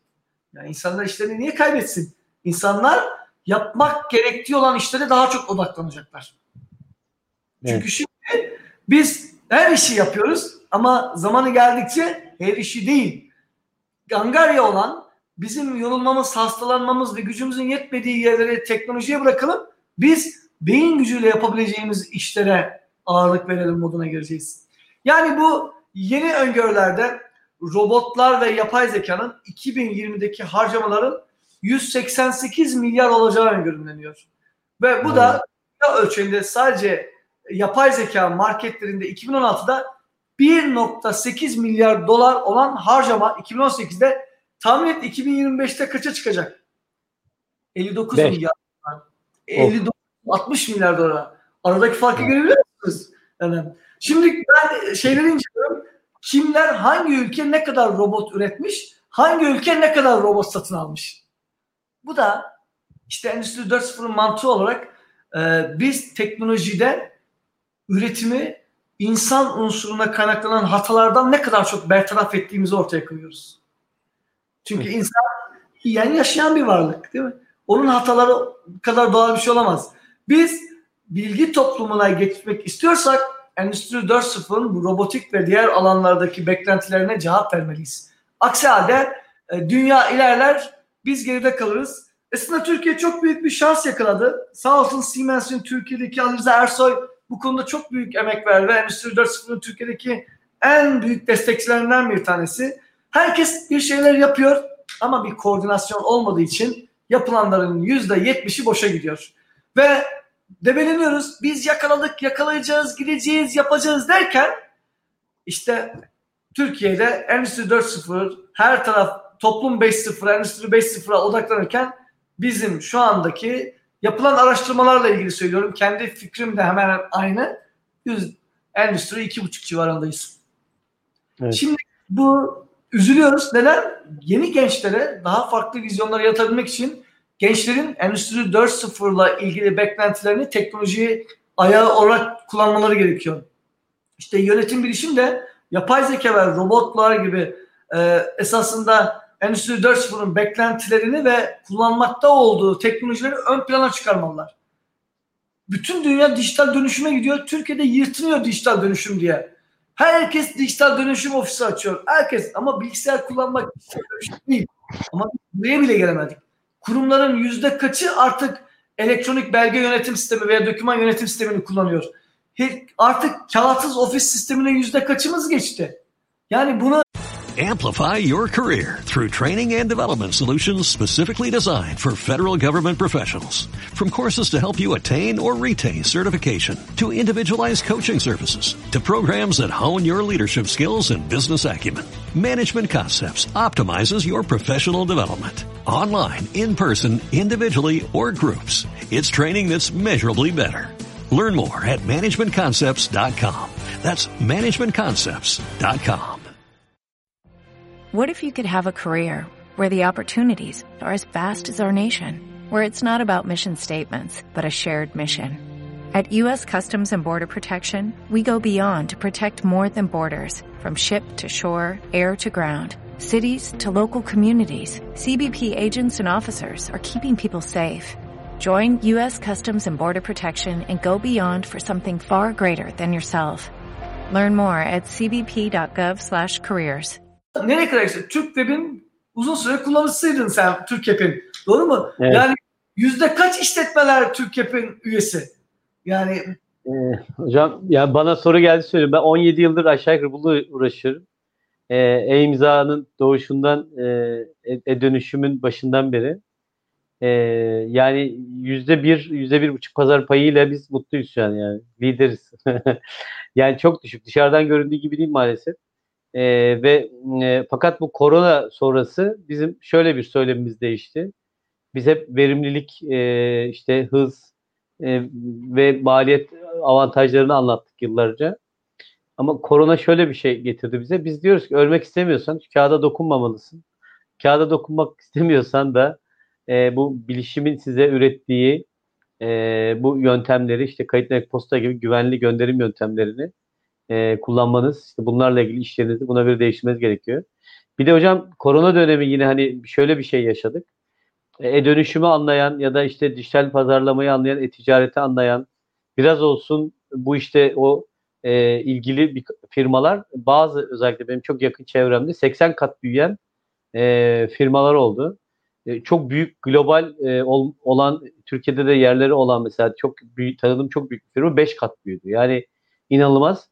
Dijitale hazır olan kişiler e, bu özellikle bu tür kriz durumlarında ya da e, zaten gelecekte de böyle olacaktı. Yani 10 yıl sonra olacak diye e, düşündüğümüz birçok şey 3 ayda oldu. E, tabii hocam siz YBS ile bunları aslında biraz iyi kötü bir şey yaptınız, bağladınız ama yine de bu geleceğin meslekleriyle yönetim bilişim sistemi yine bir e, harmanlarsanız hemen arkasından başka bir konuya geçmek istiyorum. Tabii ki ben yine ifade etmiyorsun bu e, geleceğin alanlarında biz robotik dediğimizde gerçekten robotik geleceğin mesleği. Çünkü robotlar olduğunda robotları yönetecek, robotları tamir edecek, robot teknisyenliği yapacak alanlar çıkması gerekiyor. Doğru mu? Evet, yani bunlar evet. sanal gerçeklik, sanal gerçeklik diye bir alan ortaya koymamız gerekir. E, bu sanal gerçekliğin bir de artırılmış gerçeklik var. Şimdi herkes e, oyunlarda diyor ama oyun sektörü çok büyük bir sektör. Oyun sektöründeki o vizyonu alıp sen bu sanal gerçekliği başka bir alana yaktığında şu anda kulaklı gözlüğünü tak ne yapıyorsun? Kütüphanenin içine giriyorsun. Kütüphanenin içinde istediğin raflardan alıyorsun. İşte Tom Cruise'un filmi buradan çıkıyor. Bu olayları derinleştirdiğimizde artırılmış gerçek, sanal gerçeklik ve bu e, mobil uygulamaların diğer tarafa kayması sonucunda e, şirketlerin hepsinin tek en önemli özelliği teknoloji kullanmak gerektiği. Bu gelecekte birbirimizle konuştuğumuz kadar en önemli olay nedir biliyor musunuz? Artık makineler birbiriyle konuşacak. Bizler birbirimizle konuşup yeni bir iş yaparken makineleri konuşturabilmemiz sayesinde mümkün olduğunca artık bir makine başka bir makinenin hatasını telafi edip oradan gelen veriyi alıp başka biriyle gönderme. Otomasyon budur zaten. Bu da makinelerin konuşmasını düzgün söyleyeceğiz. Bu geleceğin meslekleri içerisinde makineleri konuşturmak için biz e, biraz daha geçtiğinde bulut teknoloji dedik, yapay zeka dedik ama şu anda en önemli olaylardan birisi DevOps uzmanlığı denen bir yapı var. İş analistliği var. Veri bilimi var. Veri madenciliği var. İşte dijitalleşme sürecinin yönetim uzmanlığı var. Mobil programlama uzmanlığı giriyoruz. Veri tabanı zaten bunlar hepsi kullanılan şeyler. Ama biraz da işte biz de uzmanlaşıyoruz. İş zekası alanları ve iş zekası ve iş analitiğini yapabilecek biz bir laboratuvar kuruyoruz ve çok yakın bir zamanda bir ay içerisinde açacağız. Farklı bir e, iş zekasına, iş dünyasına farklı bir bakış açısı getireceğiz. E, onu gelip göreceksin bir iş adamı olarak. E, neler yapıyoruz? Bizim biraz da ilgilendiğimiz nokta bu süreç otomasyonudur. E, tekrarlanan işlerin yapay zekalı algoritmalarla e, ve bu algoritmaları kullanan robotlar tarafından gerçekleştirilmesini bir aktiviteye dönüştürüyorsunuz. Bu bir süreci ortaya koyuyor. Bu sayede çalışanlar zamanlarını basit ve tekrarlayan işlerden ziyade katma değeri yüksek olan konulara ve alanlara eğiliyor ve insanın kullandığı yapıda e, biraz. Şimdi burada DevOps uzmanı dedim adı üzerine bir development var bir de operation var. E demek ki bir şeyi geliştirmek çok önemli. Biz hep bunu yapıyoruz. Bir ürünü üretiyoruz, bırakıyoruz, salıyoruz. Ama o ürünü üretmekten ziyade mümkün olduğunca işletmesini sağlamamız gerekir işletirken de destek vermemiz gerekir. Ee, ürün sonrası destekler Türkiye'de maalesef her kurum aynı hassasiyette yaklaşmıyor. İşte yeni dünya düzeninde veri analisti diye bir meslek var ki bu e, hiçbir zaman ölmeyecek bir olay. Çünkü bunun da alt dalları çıktı. İşte artık veri madenciliği, veri analistliği, veri ambarı, e, veriyle ilgili büyük veri başlamaya başladılar. Hepsi kendi başına farklı bir gözle olaya bakıyor ama sonuçta ortada milyonlarca veri var. Eskiden hiçbir veriyi bulamazdın. Şimdi veri bolluğundan ne yapacağını bilmiyorsun. Yanlış verilerle yanlış iş yapınca da çok büyük hatalar işliyorsun diye düşünüyorum. Evet hocam veri bükücü diye bir meslek olabilir. Ben bir varsayımda buluyorum. 10 yıl sonra bugün tekrar program yaptığımızda hava bükücü, su bükücü, veri bükücü. Ee, gerçekten e, veri iyi bir şey, veriye bir şekilde ulaşmak evet kolaylaştı bu bir tembellik yaratıyor. Bir şey öğrenmek dediğimiz şey o bilgiye ulaşmak olarak e, maalesef algılanıyor. Özellikle gençler tarafında o kitap okuma oranları ve bilgiye e, bilgiyi öğrenmek istememe, bilgiyi öteleme, öğrenme, öteleme gibi. Ama artık zaten bilginin bir değeri yok. Veriden bilgi üretilebilme becerisi, sonsuz bilgi kaynağını aslında veriden çıkarılabileceğine ve bunun da çok ciddi bir e, bilişim becerisi, altyapısı, yazılım becerisi ve birçok alanda motiv uzmanlaşmış olmak gerekiyor. Evet çok kolay olmayacak insanlık belki ama düşünerek e, biz aslında bu tür e, robotların efendisi olmayı seçmişiz. Yoksa bir robotun yaptığı tekrarlı işi yapmak, robotu rakip olarak görmek zaten insanlığın onuruna aykırı bence. Hani bu açıdan ben de sizin gibi düşünüyorum. Ee, insanların, robotların efendisi olması gerektiği ya da bilişimin kullanıcı tüketici değil işte üreteni onu kullanan ve onun sahibi olması gerektiği gibi zaten e, benzer çok e, benzer düşüncelerimiz var. Yani ben de çok mutlu oldum benim gibi düşünen insanları görünce de sizin gibi.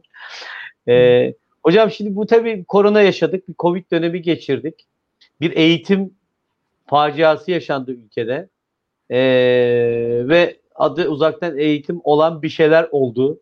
E, veliler tabii burada e, çok olaya farklı baktı. Öğrenciler çok baktı. Eğitmenlerin benim eşim de üniversitede hoca. Orada biliyorum yaşadıklarının canlı canlı yanında e, ve birçok hoca arkadaşımızın hani yaptığı acıları, işkenceleri, kendilerine yaptıkları şeyleri de zulümleri de gördüm.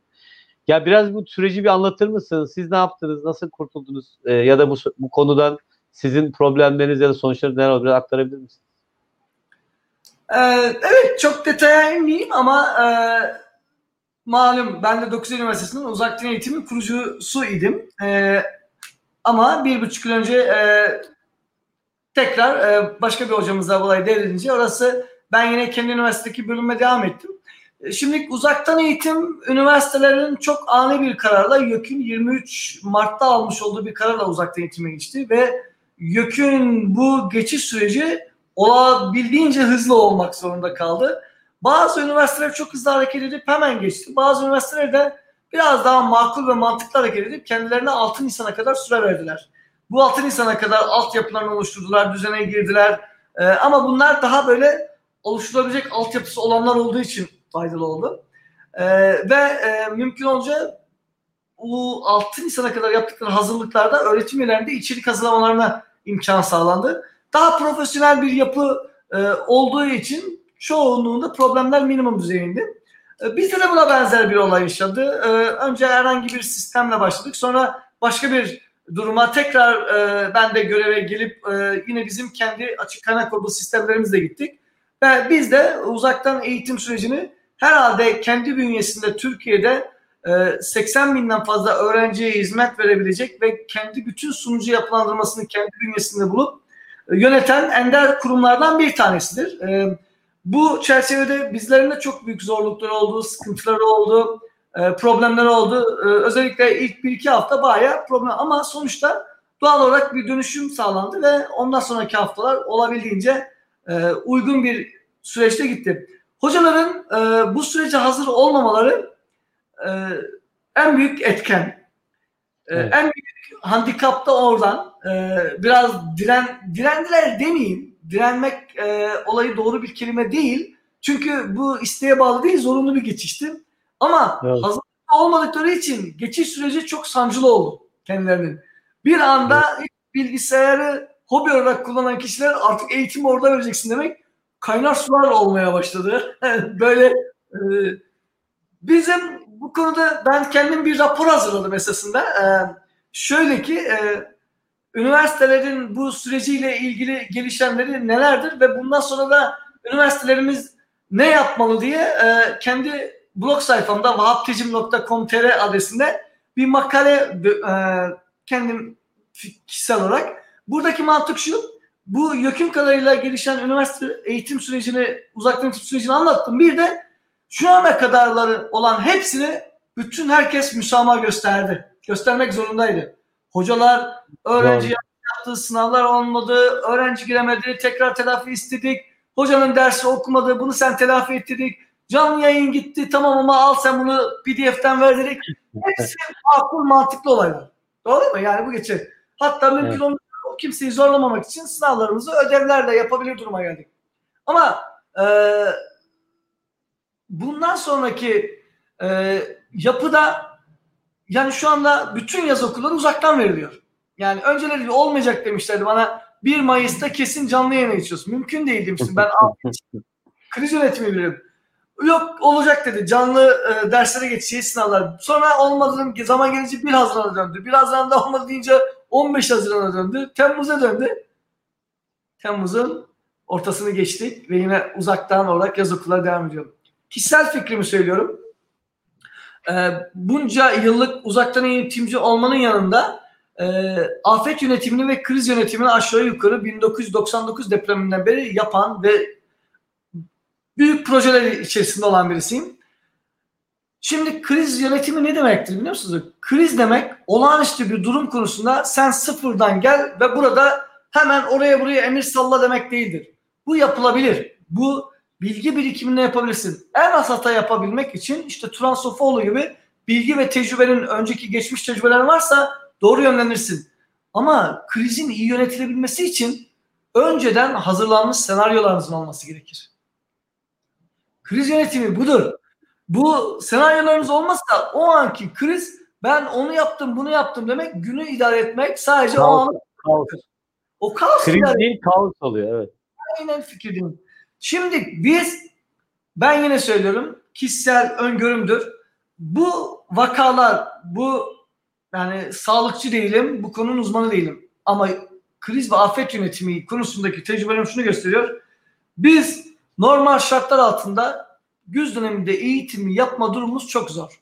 Yani olsa bile mümkün olduğunca bunu uzaktan eğitim yapısıyla mümkün olacağı minimum düzeye çekecekler. Çekmek zorundalar.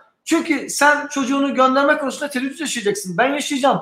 Çünkü çocuklara gittiğinde sarılma, yapma, sosyal mesafe diyemezsin ki onun Tabii kişinin... canım bir anaokulu öğrencisi, lise öğrencisi, orta öğrencisi mümkün değil. Efendim üniversitede diyemezsin. Bir amfiye 550 kişi yiyorsun. Yarınız gelin, yarınız gelmeyin nasıl diyeceksin? Yarın gelsin. Yani, ona... yani, yani diğer yarısına haksızlık olacak bu sefer de.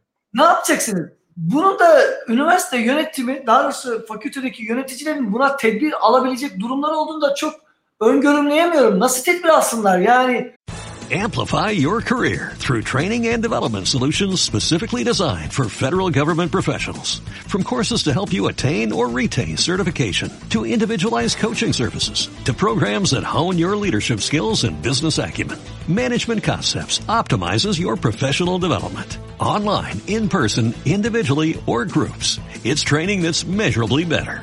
Learn more at managementconcepts.com.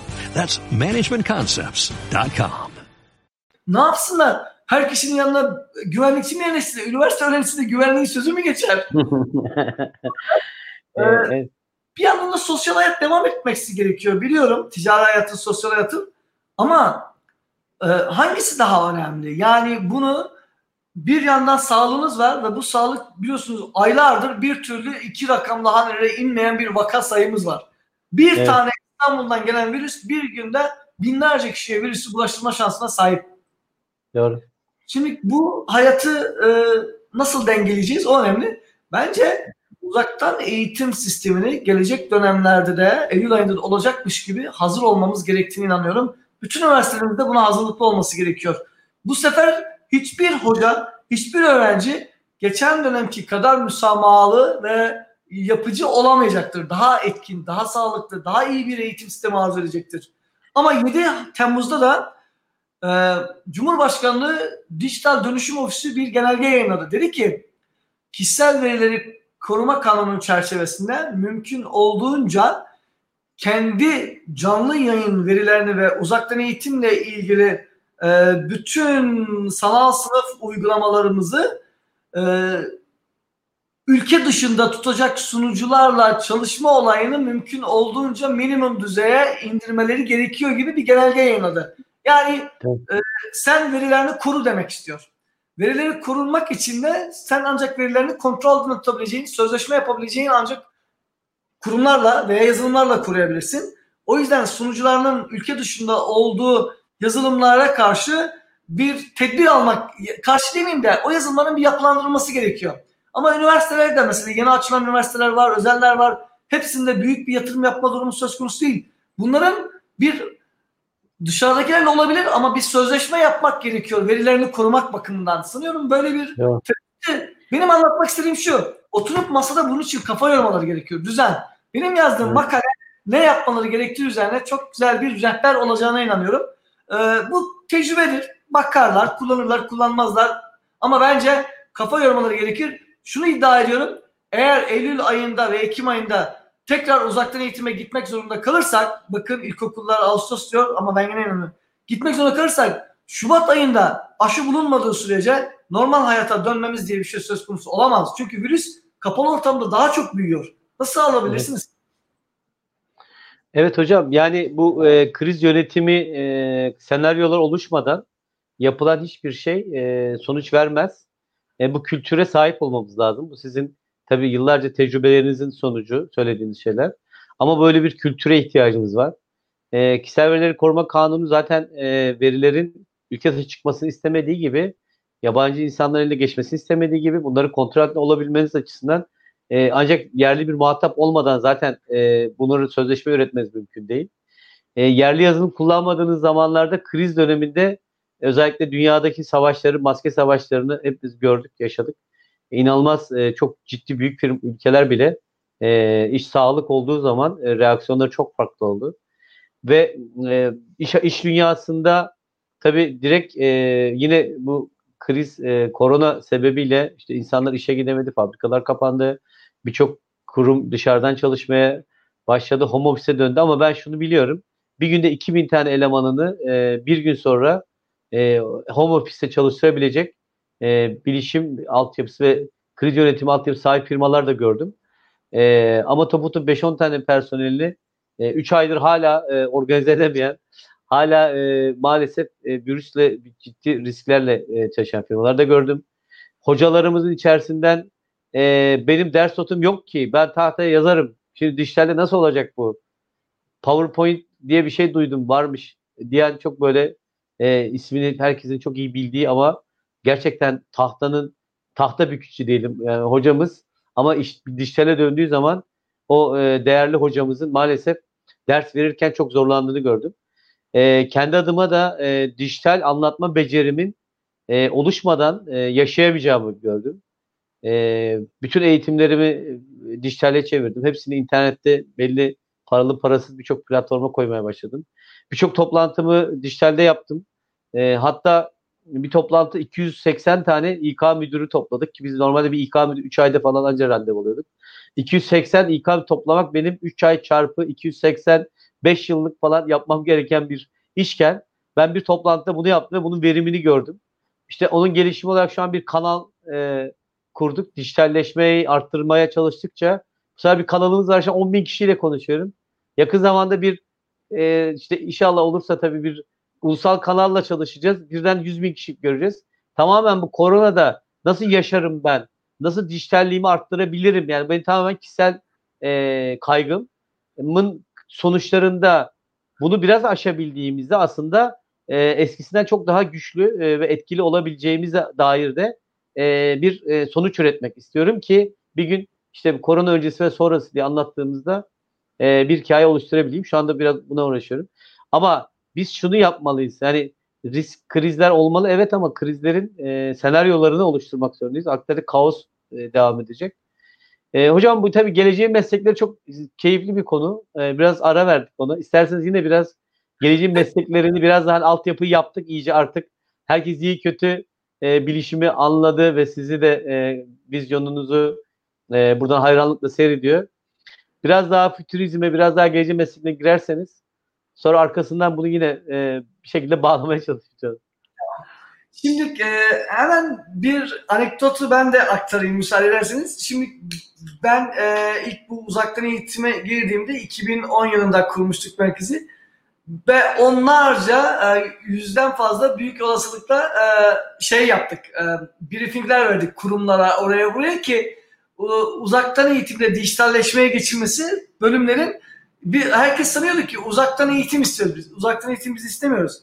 Biz öğrencilerle hocaları dijital ortamda birleştirmek istiyoruz. Evet. Bunun adı öğrenim yönetim sistemidir. Yani ben uzaktan eğitim geçer ama üniversite kalıcı bir düzen kurmak istiyorsa e, mümkün olduğunca bütün bölümlerin sürekli olarak öğrenim yönetim sistemini kullanması gerekiyor. Hoca ve öğrenci bütün zamanları 7-24 o platformda hoca kaynağını yükleyebilmeli, öğrenci istediği zaman bakabilmeli, sorusunu sorsun, hoca girdiği zaman cevaplasın. Böyle bir platformun her üniversitede, her öğrencinin yüzde yüz kullanması gerektiğine inanıyorum. Ama uzaktan eğitim bu canlı derslerin zorunlu olduğu bir süreci gösteriyor veya normal eğitim alanı sürecini gösteriyor. Ben dijitalleşme için o kadar uğraştığımda bir arpa boyu yol alamazken Covid-19 geldi. Birkaç hafta içerisinde bütün herkes bugün dijitalleşim dendi.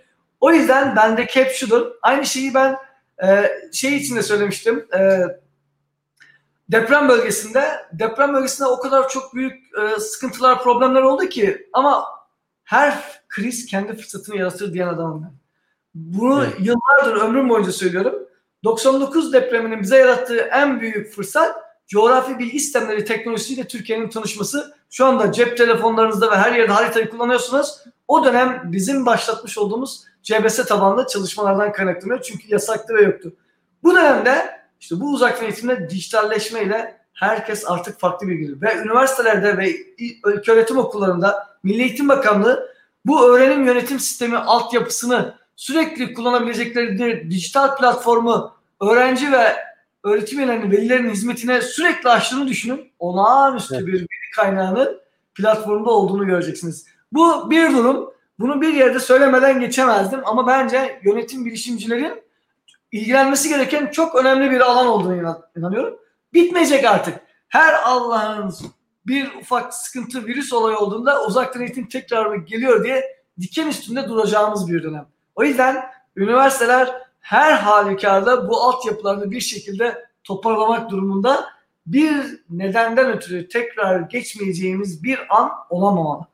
Şimdi bu mesleklere geçince e, ben birazcık daha şöyle bir dönüşüm yapayım isterseniz. E, ben biraz dedim ya nesnenin interneti konusunda çok hassasım. Ben bunu e, gömülü sistemler mühendisliği bir alan çıkacağını inanıyorum. Gömülü sistemler demek herhangi bir şekilde bir parçanın içerisine bilgisayarınızı yapıp sensörünüzü koyduğunuzda bilgisayarla beraber oraya oturacağız. Bu özellikle Arduino ve Raspberry Pi gibi ürünlerin kullanabileceği ve küçük bilgisayarların yapılabileceği yani işte dijital dönüşüm uzmanlığı, dijital içerik uzmanlığı, akıllı ulaşım mühendisliği, e, işte yazılım kalite ve test uzmanlığı, uygulama geliştirme uzmanlığı, kişisel veri simsarlığı, endüstriyel tasarım mühendisliği gibi alanlar çok ilginç. Ama e, ben bu aralar e, şuna çok eğiliyorum. E, bu yukarıdakilerin hepsinin bir YBS ile bağlantılı olduğunu biliyorum. Ama geleceğin mesleklerinin içerisinde web sisteminin gelişmesi ve yaygınlaşması daha çok web tasarımcısı ve aplikasyon geliştiricisine ihtiyaç var. Şimdi gelen ben yazılımcı deyip gidiyor ayrı mesele ama bu olanları daha böyle profesyonel bir şekilde ayrılamak gerek. Aplikasyona geçmemiz gerekiyor. Ve tasarımcının da bunun ne yapacağını çok farklı bir nuansta dikkat ederek dinlemesi gerekiyor. İşte akıllı telefon ve tabletler için aplikasyonlar giderek daha önem kazanacak. Başarılı aplikasyon geliştiriciler yüksek miktarlarda para kazanacaklardır göreceksiniz. Şu anda yavaş yavaş ama daha bunlar işin başlangıcı olduğunu inanıyorum. Neden? İyi ürün kötü ürünü silecektir. Hani iyi para kötü parayı ortadan kaldırır gibi. Başarılı bir aplikasyon dizayn etmek çok önemli. Çünkü herkes e, aynı uygulamayı yapıyor. Size söylüyorum yani bir sürü muhasebe programı var. Neden X muhasebe programını seçersiniz? Çünkü evet. onun size getirdiği farklı bir olay var değil mi? A, B'yi değil de C'yi seçtiğimizin bir nedeni vardır. Ee, ben bulut bilgisayar profesyonellerine daha çok ihtiyaç olacaktır. Şimdi herkes bulutu kullanıyor ama yakında göreceksiniz akıllı olmayan bilgisayarlar kullanılarak her şeyin buluttan idare edildiğini, hiçbir ürünün kişisel bilgisayarda olmayacağı uygulamaların buluttan çalışılacağını, böylelikle lisans problemini yaşamayacağınızı inanıyorum ben. Şu anda onu indirdim, bu lisanslı falan değil. Buluttan birileri olacak, kiralama usulüyle sen gidip orada kontur misali yazılımları kullanabileceğin bir döneme geçilecektir zaman. Veya birileri alacak, size kullandırtacak e, bu şekilde. İşte in, şu anda sizin yaptığınız en güzel işlerden biri nedir? İnternet üzerinden artık reklam yapmak gibi bir durum var. Bu da nedir? Arama motoru optimizasyonlarının daha farklı bir şekilde mesleğe dönüşmesi gerekiyor. Sadece evet. CEO olarak adlandırmak e, değil ama işte yeni CEO'cu meslekler çıkacak bence buna benzer. Evet evet. Ee, internet, e, bunun yanında oyun ve filmler için bence en önemlisi 3D tasarımcılar ortaya çıkacak. Ve e, özel efekt tasarımcılar olacak ve dijital mimari uzmanları olacak ki çünkü bunlar artık sanal ortamda şu anda milleti tatmin etmiyor bazı şeyler edecek moduna gelecekler. Yani sanal gerçeklikle artırımcı gerçekliği artırılmış gerçekliği bir arada tutacak yeni hayal güçleri gelişmiş tasarımcılara ihtiyaç var. Daha gerçekten daha gerçek olacak. Ee, X yazılımını kullanacağına Y yazılımını nereye kullanmak istersin? Çünkü bir anda adam oku atınca gözüne gelecekmiş gibi yapıp şöyle eğiliyorsan o eğilme olayını refleks olarak sana kazandırabiliyorsa o yazılım iyidir. O tasarım iyidir. Evet. anlamını getiriyorsunuz. Evet. biraz daha ileri gidersek bence bu fiber optik olayları evimize kadar geldi ama işte fiber optik teknisyenlerinin ve av mühendislerinin artık olabilecek her noktaya kadar gitmesi gerekiyor. Çünkü e, hala telefon etinizde sizin orada fiber yok diyorlarsa daha o seviyeye gelmedik demektir. Veya evet. siz işte ben X şirketi size ev telefonu getiren şirket üzerinden hatlarımı getiriyorum diyor ama istediğiniz gibi fiber kanallarla istediğiniz bandwidth'e ulaşamıyorsunuz. Bu da şey. E bir de e, ben biraz da merakımdan ötürü Google gözlükler var biliyorsunuz. Bunun gibi Amplify your career through training and development solutions specifically designed for federal government professionals. From courses to help you attain or retain certification, to individualized coaching services, to programs that hone your leadership skills and business acumen, Management Concepts optimizes your professional development. Online, in person, individually, or groups, it's training that's measurably better. Learn more at managementconcepts.com. That's managementconcepts.com. What if you could have a career where the opportunities are as vast as our nation, where it's not about mission statements, but a shared mission? At U.S. Customs and Border Protection, we go beyond to protect more than borders, from ship to shore, air to ground, cities to local communities. CBP agents and officers are keeping people safe. Join U.S. Customs and Border Protection and go beyond for something far greater than yourself. Learn more at cbp.gov/careers. Yeni teknoloji gelişmesiyle bilgisayar şirketleri daha çok alanda ve herkesin kullanabileceği insan bilgisayar entegrasyonunu düzenli bir şekilde e, araştırmaya başladıkları için bu gözlükleri çift dijital lens kullanarak ses komutlarıyla internetle so- sosyal medyaya bağlanmayı sağlayacaklar. E, yani gözlüklerin içerisinde karşı tarafta sosyal medya ve platformu göreceksin. Sen bunu sesli olarak bakacaksın hiç eline dokunmadan. E, istediğin şeyi çünkü insanlar mümkün olunca daha çok tembelleşiyorlar biliyorsun. Hatta Hele hocam belki de yani sözlü değil, düşünce gücüyle çalıştıracağız yani. Hani sadece sesli mesaj da değil. Herkes zaten şu anda yapıyor. Ee, o eylesin. çok büyük olduğu için herkes kullanamıyor ama e, özellikle özürlü vatandaşlar ve disability'ler için bu tür teknolojilerin biz çok çok ilginiz ama daha çok ileri gitmesi gerekiyor. Bu nedenle hem sensörlerin hem de sensörler hareket yapabilecek duyarlılıktaki uygulamaların geliştirilmesi gerekiyor ve odaklanması gerekiyor. E, bence bunun için özel e, laboratuvarlar ve birimlerin olması gerekiyor. Yani teknolojik birimler olması gerekiyor. Mesela YBS ve bilgisayar mühendisliği alanlarda e, engelli vatandaşlara hizmet edecek ürünlerin geliştirilmesi için özel alanların oluşturulması gerekiyor. Neden bizde yok? Herkes yurt dışından bekliyor. Yurt dışında da çok pahalı olduğu için bu vatandaşlarımız hayatlarını kolaylaştıracak ürünlere erişemiyorlar.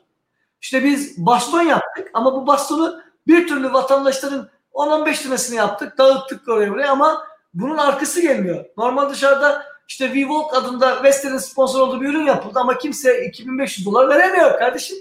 Veya lira. Veremiyor. Ama ben bunu 500 liraya mal ettiğimde ürünü prototipleştiremediğim için 500 dolara kabul etmiyorlar. Normalde bu ürün inan bana 500 TL dolar diyorum. 500 TL'ye fıstık gibi yapılıp dağıtılabilecek ürün. Evet. Yani biraz da bu ürünü piyasaya dönük olarak e, nasıl ifade edeyim e, ticarileştirme modu bizde eksik. E, bunu yapamadık. İşte bu tür teknolojiler özellikle gözlükler ve aksesuarlar e, insan vücuduyla entegre bir şekilde ne bileyim ben şu anda terlediğim zaman bunu soğutabilecek, üşüdüğüm zaman ısıtabilecek kıyafetlerin devreye girmesi yapılacak. Bu da hepsi e, nesnelerin interneti ve giyilebilir teknolojilerle bağlantılı olduğu sürece olabilecek. İşte dronlar mesela. Şu anda bence en önemli mesleklerden biri e, drone pilotu olacak. Göreceksiniz. Drone pilotu veya drone teknisyeni veya drone hareket müdürü olabilecek. Çünkü e, gerek ticari anlamda gerekse sivil savunma anlamında dronlar çok büyük bir etkiye sahipler. Ama bunların bir profesyonel ilgilenecek alan yok. Sen ben hobi olarak gidiyoruz. Bunun daha profesyonel taraflarına gitmek gerekiyor.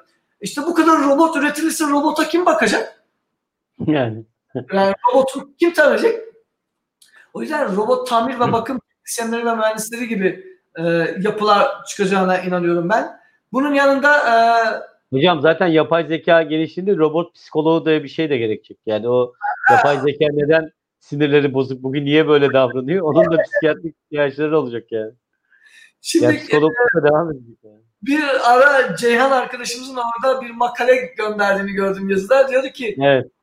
bu yapay zeka çok iyi de niye bizi Covid-19'dan e, engelleyemedi? Yani ne biliyorsun belki de Covid-19'un artırılması için bak ne güzel geldi. Covid-19 artsın diye belki bu işi yaptırdılar yapay zeka. yani belki de hocam, senaryonun ürünüydü bu. Yani öyle çok senaryo var. Ee, ben hadi bir sürü bu e, şey senaryolarını dinlediğim zaman tek bir şey mantıklı geldi bana. Artık bu öğrenildi. Yani artık e, tüm dünyayı aynı anda e, bir düğmeyle kontrol etme gücü diye bir kavram var. Yani biz evden çıkmak istemedik. Çıkmayalım dedik. Kendimizi koruyalım dedik ve bütün dünya böyle hareket etti. Bu artık bir öğrenilmiş bir şey. Bundan sonraki yeni dünyada e, bu her zaman önümüze çıkacak. Yani bu artık öğrenilen bir şey. Hayal edilen her şey gerçekleşebilir. Zaten olmuş her şey tekrar olabilir. E, hani böyle bu gün bitecek, normalleşeceğiz değil.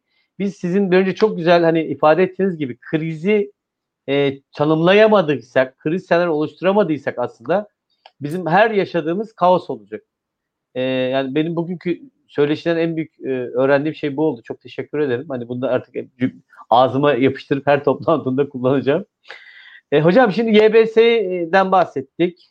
Fütürizm dedik, geleceği meslek dedik de ben şimdi geleceğin mesleğini bilmiyorum. Şu an 10 yıl sonra bir şey.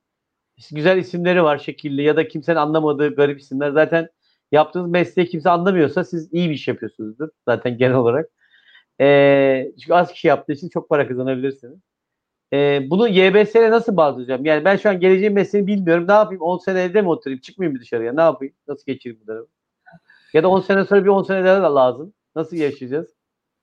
Şimdi zaten geleceğin meslekleri YBS ile inan bana doğrudan bağlantılı olan alanlar. Çünkü neden? Yönetim bilişim sistemleri bir yandan insan ihtiyaçlarını karşılamaya yönelik bir işletmeye bakıyorsunuz. Bir taraftan da bu insan ihtiyacını karşılayacak işletmelerin teknoloji kullanarak doğru zamanda doğru ürünü minimum maliyetle elde etmeyi sağlayacak bir teknolojiyi kullanmasını istiyor. E bunu yapan bir YBS teknolojisi geleceğin mesleklerinin hepsine uyum sağlayabilme yeteneğine ve gücüne sahip olacak demektir. Yani bir veriyle ilgileniyoruz, iki bulutla ilgileniyoruz, üç robotikle ilgileniyoruz, üç online yapılarla işte yeni mesleklerden en önemlisi de artık düşünün yayıncılık geçecek. Şu anda bir sürü basın yayın. Bakın siz burada online yayıncılık yapıyorsunuz aslında. Yani evet.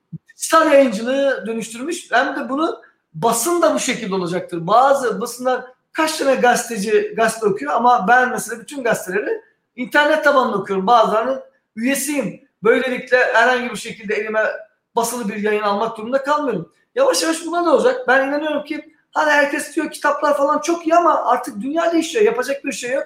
Onun yerine kitap gibi tabletler alacaksınız ve kitap okuyacak modlar. Ama onun üzerinde not alabilme imkanınız var. Onun üzerine bir tabletin üzerinde 500 değil 5000 tane kitabı gezdirebiliyorsunuz. Siz böyle bir şey mümkün mü normalde? Kucağınıza 5 kitaptan fazla kaç tane alırsınız? Veya ne bileyim bir tabletin içerisine veya ufak bir laptopun içerisine bütün hayatınızı alıp gezdirebileceğiniz bir dünya varken e, bundan sakınmanın bir anlamı yoktur. Bu yüzden bizim bu meslekler içerisine koyabileceğimiz yönetim bilişim sistemleri veriyle ilgileniyorsam, robotik yapıyı kuruyorsam, nesnelerin internetiyle ilgileniyorsam, bulut bilişim görüyorsam, yapay zeka ve bunun türevleriyle bir şekilde simülasyonla ilgileniyorsam, artırılmış gerçeklik, sanal gerçeklikle ilgileniyorsam ve üç boyutlu üretim diyorum. İşte geldiğinde burada gördüm. Bende siyasi tezgah var, 3D üretim Doğru. var. Çünkü biz o ürünü, donanımı oraya yaparken bu 3D'lerle bir şey üretip ona koymazsak onu orada kullanılabilir şekilde değil. Oturup tableti oraya koyamam ki. Onu düzgün bir şekilde yapıp butonlarını belirtmeliyim. Düğmeye tıklatabilmeliyim. E üzerine güzel bir de sensör koyduğumda ne bileyim kullanılmadığı zamanlar başka işler yapabilme imkanına sahip olabilmeliyim gibi. E, bunların hepsi geleceğimizdir. Ama bence e, sanıyorum biraz da sona doğru geliyoruz. E, evet hocam. Normal süre, süremizi bayağı açtık ama şeyimiz inanılmaz canlı yayın. Sizin hayranlarınız sizi bırakmadılar bugün sağ olsunlar. İnanılmaz kalabalık da bir grupla seyrediliyoruz. O yüzden bir türlü ben hani bitirelim de diyemiyorum ama ciddi bir zaman oldu. Ama ee, yavaş yavaş sana girsek memnun olurum. Evet. Tamam. Şimdi bence şu anda herkes blok zinciri falan filan diyor ama bence geleceğin en önemli alanlarından biri çünkü ekonomik hayatla bağlantılı olduğu için blok zinciri geliştiricisi önemli. Yani evet. yoksa bitcoin para almak değil. Blok zinciri geliştiricisi. Anca söyledim. E, drone pilotları ve hareket e, ekipmanları. Daha sonra bir de e, artık yıldan yıla daha fazla ev, bina, ofis ve fabrika artık otonom teknolojilerle gidiyor. Bence önemli olan noktaların içerisinde akıllı ev, akıllı bina teknisyenleri veya müdürlüğü gibi bir şey olacak. Bunlar da akıllı binaların yönetimi konusunda bu Endüstri 4.0'da gelen bütün unsurların kullanımı olacak. Japonya'da depremi nasıl yendiklerini inanamazsın. Allah'ın her günü bir sürü deprem oluyor. 7 civarında aylık oluyor bu depremler. Ama koymuş oldukları binanın altına ve üstüne sensörlerle ve yapıyla deprem ne tarafa gidiyorsa yukarıdaki civa asitleri o da ters yöne gidip binanın yıkılması diye bir şey söz konusu değil. Deprem mantığı orada belli zamanlarda eğitim gördüm. Oradaki herkes sıranın altına giriyor. Sıralar, sıralar çeliktir. Hiçbir şey düşmez. Binanın kırılmayacağını biliyor bir blokun. Sadece etraftan cam parçaları, pencere kırıkları, ne bileyim çerçeveler düşerse çocuğun kafasına gelmesin mantığı. Türkiye'de deprem olduğunda masanın altına giriyor. Masa dediğin şey tahta ya. Yani ufacık bir ağırlık yükünde tahtayı yıkar. Çocuğu da oradan Allah korusun öldürür gider. O yüzden bizim birazcık daha e, kendi imkanlarımızla bu işi teknik olarak yürütecek önemli bilimlere ihtiyacımız var. Böyle ARGE laboratuvarlarında ARGE bilimlerinin daha uzmanlaşması ve spesifik olması gerekiyor. Herkes her konuda ilgilenmek zorunda değil. İlgilenen her konuda bilgisi olanlar danışmanlık yapabilir. Ama o işi yapacak grupların kurulması gerekiyor. İşte sanal gerçeklik tasarımcısı olmalı, artılmış gerçeklik tasarımcılar olmalı. Ee, bence e, artık bir de sağlık mühendisliği gibi bir şey olmalı ama bu sağlık mühendisliği uzaktan sağlık mühendisliği olmalı. İşte robot e, burada şu robotik ve iletişim teknolojilerinin gelişmesiyle ileride bir gün doktorların da diğer sağlık personelinin hastanın yakınında olmadan uzaktan teşhis koyabilmesi gerekiyor. Bunu ben doktora yapar doktora yaparken yurt dışında e, işte uzman sistemlerle psikologların e, uzaktan eğitimi çok kullandıklarını gördüm. Millet utanıyordu psikologlara gitmeye. internetten psikologa kredi kartını vererek o zamanlar bile e, psikolojik danışmanlık hizmeti alıyorlardı online olarak. Ama bu artık normal hizmetleri işte herhangi bir doktor herhangi bir yerde muayene edilip tedavi edilmesine imkan veren yenilikler uzaktan gelişecek. Yani hastaya belki bir kulübe yapılacak. Hasta o kulübenin içine girecek. Kameralarla hastayı teşhis edip adam uzaktayken o hastanın tedavisiyle ilgili öngörümlemelerde bulunacak. Bence önemli olanlardan biri belki de bizim Türkiye için şu aralar çok önemli. Ee, kentsel tarım uzmanı gerekiyor. Neden? Her yıl kentsel nüfus kabul edilemez bir şekilde büyüyor. Doğru mu? Ama 2050 evet. yılına kadar kentsel nüfusun iki katına çıkacağı tahmin ediliyor. Dahası günümüzde... Metropol, her şey metropol olacak. Aynen. Ama bu e, büyüyünce de bütün doğaya zarar verecek işler yapıyoruz değil mi? İnsanoğlu büyüyünce ne yapar? Evet. Dağıtmaya başlar. Bu da doğal hayata zarar veriyor. Bu nedenle şehirlerin sürdürülebilir olması, suda tarım ve dikey tarım gibi yöntemlerin kullanılarak e, kendi daha doğrusu kendi yiyeceğini üretebilmesine e, ve bu durumun e, farklı yöntemlerle geliştirilmesine imkan sağlayacak yapılar ortaya konmalı. Yoksa bu kentte e, şu korona göstermiştir ki bir met, kilometre kare belli bir, bir hektarlık alanım olsun ben kendimi idame ettiririm diyecek bir konuma düştük. O yüzden evet. kentlerin de tarımsal dönüşüm gelmeli. Artık sularda üretim yapabilmeliyiz. Doğru mu? Ve bununla ilgili başka işleri de dönüştürmemiz gerekiyor. Ee, bu kentsel tarım uzmanlığı bence gelecek. Bir de bunu nanoteknolojiyle birleştirebilirsek ve nanoteknoloji konusunda e, işte ARGE merkezleri kurulup da ürünlerin, buradaki e, malzemelerin, yiyeceklerimizin, yiyeceklerimizin e, ve kullanmakta olduğumuz malzemelerin kendi içinde mikrobiyolojik yapısını geliştirecek unsurlar olursa e, çok farklı bir hayatın yaşanacağına inanıyorum. Bir de işte biyonik uzmanların gelişmesi nedeniyle biyomekanik teknisyenlerin olacağını inanıyorum. Genetik mühendisliğinin çok daha farklı boyutlara gideceğini düşünüyorum. Çünkü artık üretilen her ürün her ne kadar GDO'lu demeye başlamışsa bunun minimum düzeyde zarar verebilmesi için iyi genetik mühendislerine ihtiyacımız var bizim. Doğru evet. işte sağlıklı ürünler üretmemiz gerekir. Yapılan e, üretimlerin kimseye zarar vermeden faydalı olması için çaba sarf etmemiz gerekiyor. E, bir de en büyük hazinemiz nedir Okan? Senin know-how'ın değil mi? Yani evet. tecrüben. Ama işte bu tür olaylardan da yeni gelecek mesleklerde kullanıcı deneyim tasarımcısına ihtiyacım olacak. Yazılımlarda, ürünlerde bu kullanıcıların deneyimlerini tasarlayacak unsurları ortaya koyacak bir uzmanlık alanına çıkacağını için. Ee, bir de özellikle ve özellikle e, bu da çok önemli. Çünkü filmlerde görüyoruz ama e, bazen yapay yüz, yapay kalp, yapay damar şu anda çok net ama yakında bunlar olacak. Bu da özel tasarım parçaları üretmek için bir alan oluşması gerekiyor. Siz burada bir dalağınız eksik, dalak nerede bulacaksınız veya böbrek bulmanız mümkün değil. Bekliyorsunuz. Hayır, bir de herkesin dalağı farklı. Evet ama işte bunları yakında ve yakın bir gelecekte hayata geçmesi gerekiyor. Ve ben inanıyorum ki şu üç boyutlu printerin revizyona uğramasıyla Çin'de bir fabrika üç boyutlu printerle yapılıyor. Bunun nozzle'ın içine koyacağınız sadece plastik aparat değil de beton, demir alaşımı işlemleri koyduğunuzu erittiğini düşünün. Koyun büyük bir geniş çaplı yapıya yavaş yavaş üstten üstten bütün binayı bir ayda bitiriyor. Hiç kimse de dokunmuyor. Tabii. Kendi kendini yapan köprü var hocam. Köprünün başına koyuyorlar sonuna kadar köprüyü tamamlıyor. Boğaziçi Köprüsü gibi. Aynen öyle. Ee, Çin, Çin bu konuda bayağı ileride 15 günde gökdelen e, yapıyor videolar gibi bu teknolojilerde. Hocam biraz sanki ben hani geleceğin mesleklerini anlatırken size dinlerken şöyle bir e, şeye vardım, yargıya vardım. Biz multidisiplini e, yönetmeyi bilmemiz gerekiyor ve artık problemler çok büyük.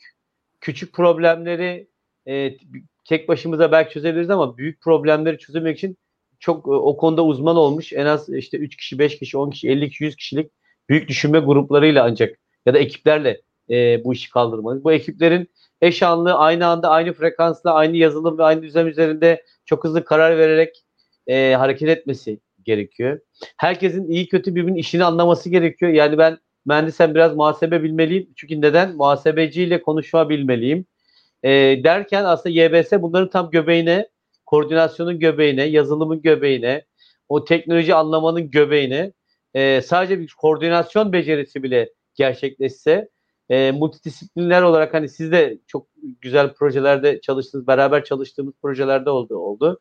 Birbirinden çok farklı insanlarla e, 20-30 farklı e, insanla hatta farklı yabancı ülkelerdeki insan bir araya gelip bir konu hakkında e, yorumlarını alıp o yorumlardan ders çıkarıp çok inanılmaz aklımıza gelmeyecek. Yani günün başında düşünmediğimiz çok daha farklı ve her şekilde sizin genetik de dediğiniz gibi en iyiyi üretmek gibi e, bir e, işimiz olacak. Ama bunu yapabilmek yine bir YBSC'nin işi olacak gibi e, hissediyorum. Ben de hani sizin bölümünüzün hayranı olarak e, yıllardır sizi öğrenci yollamaya ve diğer üniversitede takip etmeye çalışıyorum. Bir de hocam bir not e, daha söylemek istedim. İçimde kalmasın diye söylüyorum. E, aşağı 20'ye yakın üniversiteyi ben e, inceledim bu arada uzaktan eğitimle ilgili. E, hatta birinde oğlum okuyor iyi bir üniversitede ya da işte başka üniversitede arkadaşlarım çocuklar okuyor. Biraz da oradan da bilgi aldım. E, 950'nin buradaki inanılmaz hızını, e, inanılmaz hızlı reaksiyonunu ve e, çok hızlı adaptasyonu ve öğrencilerden aldığım bilgilerde de çok ciddi memnuniyet e, gördüm.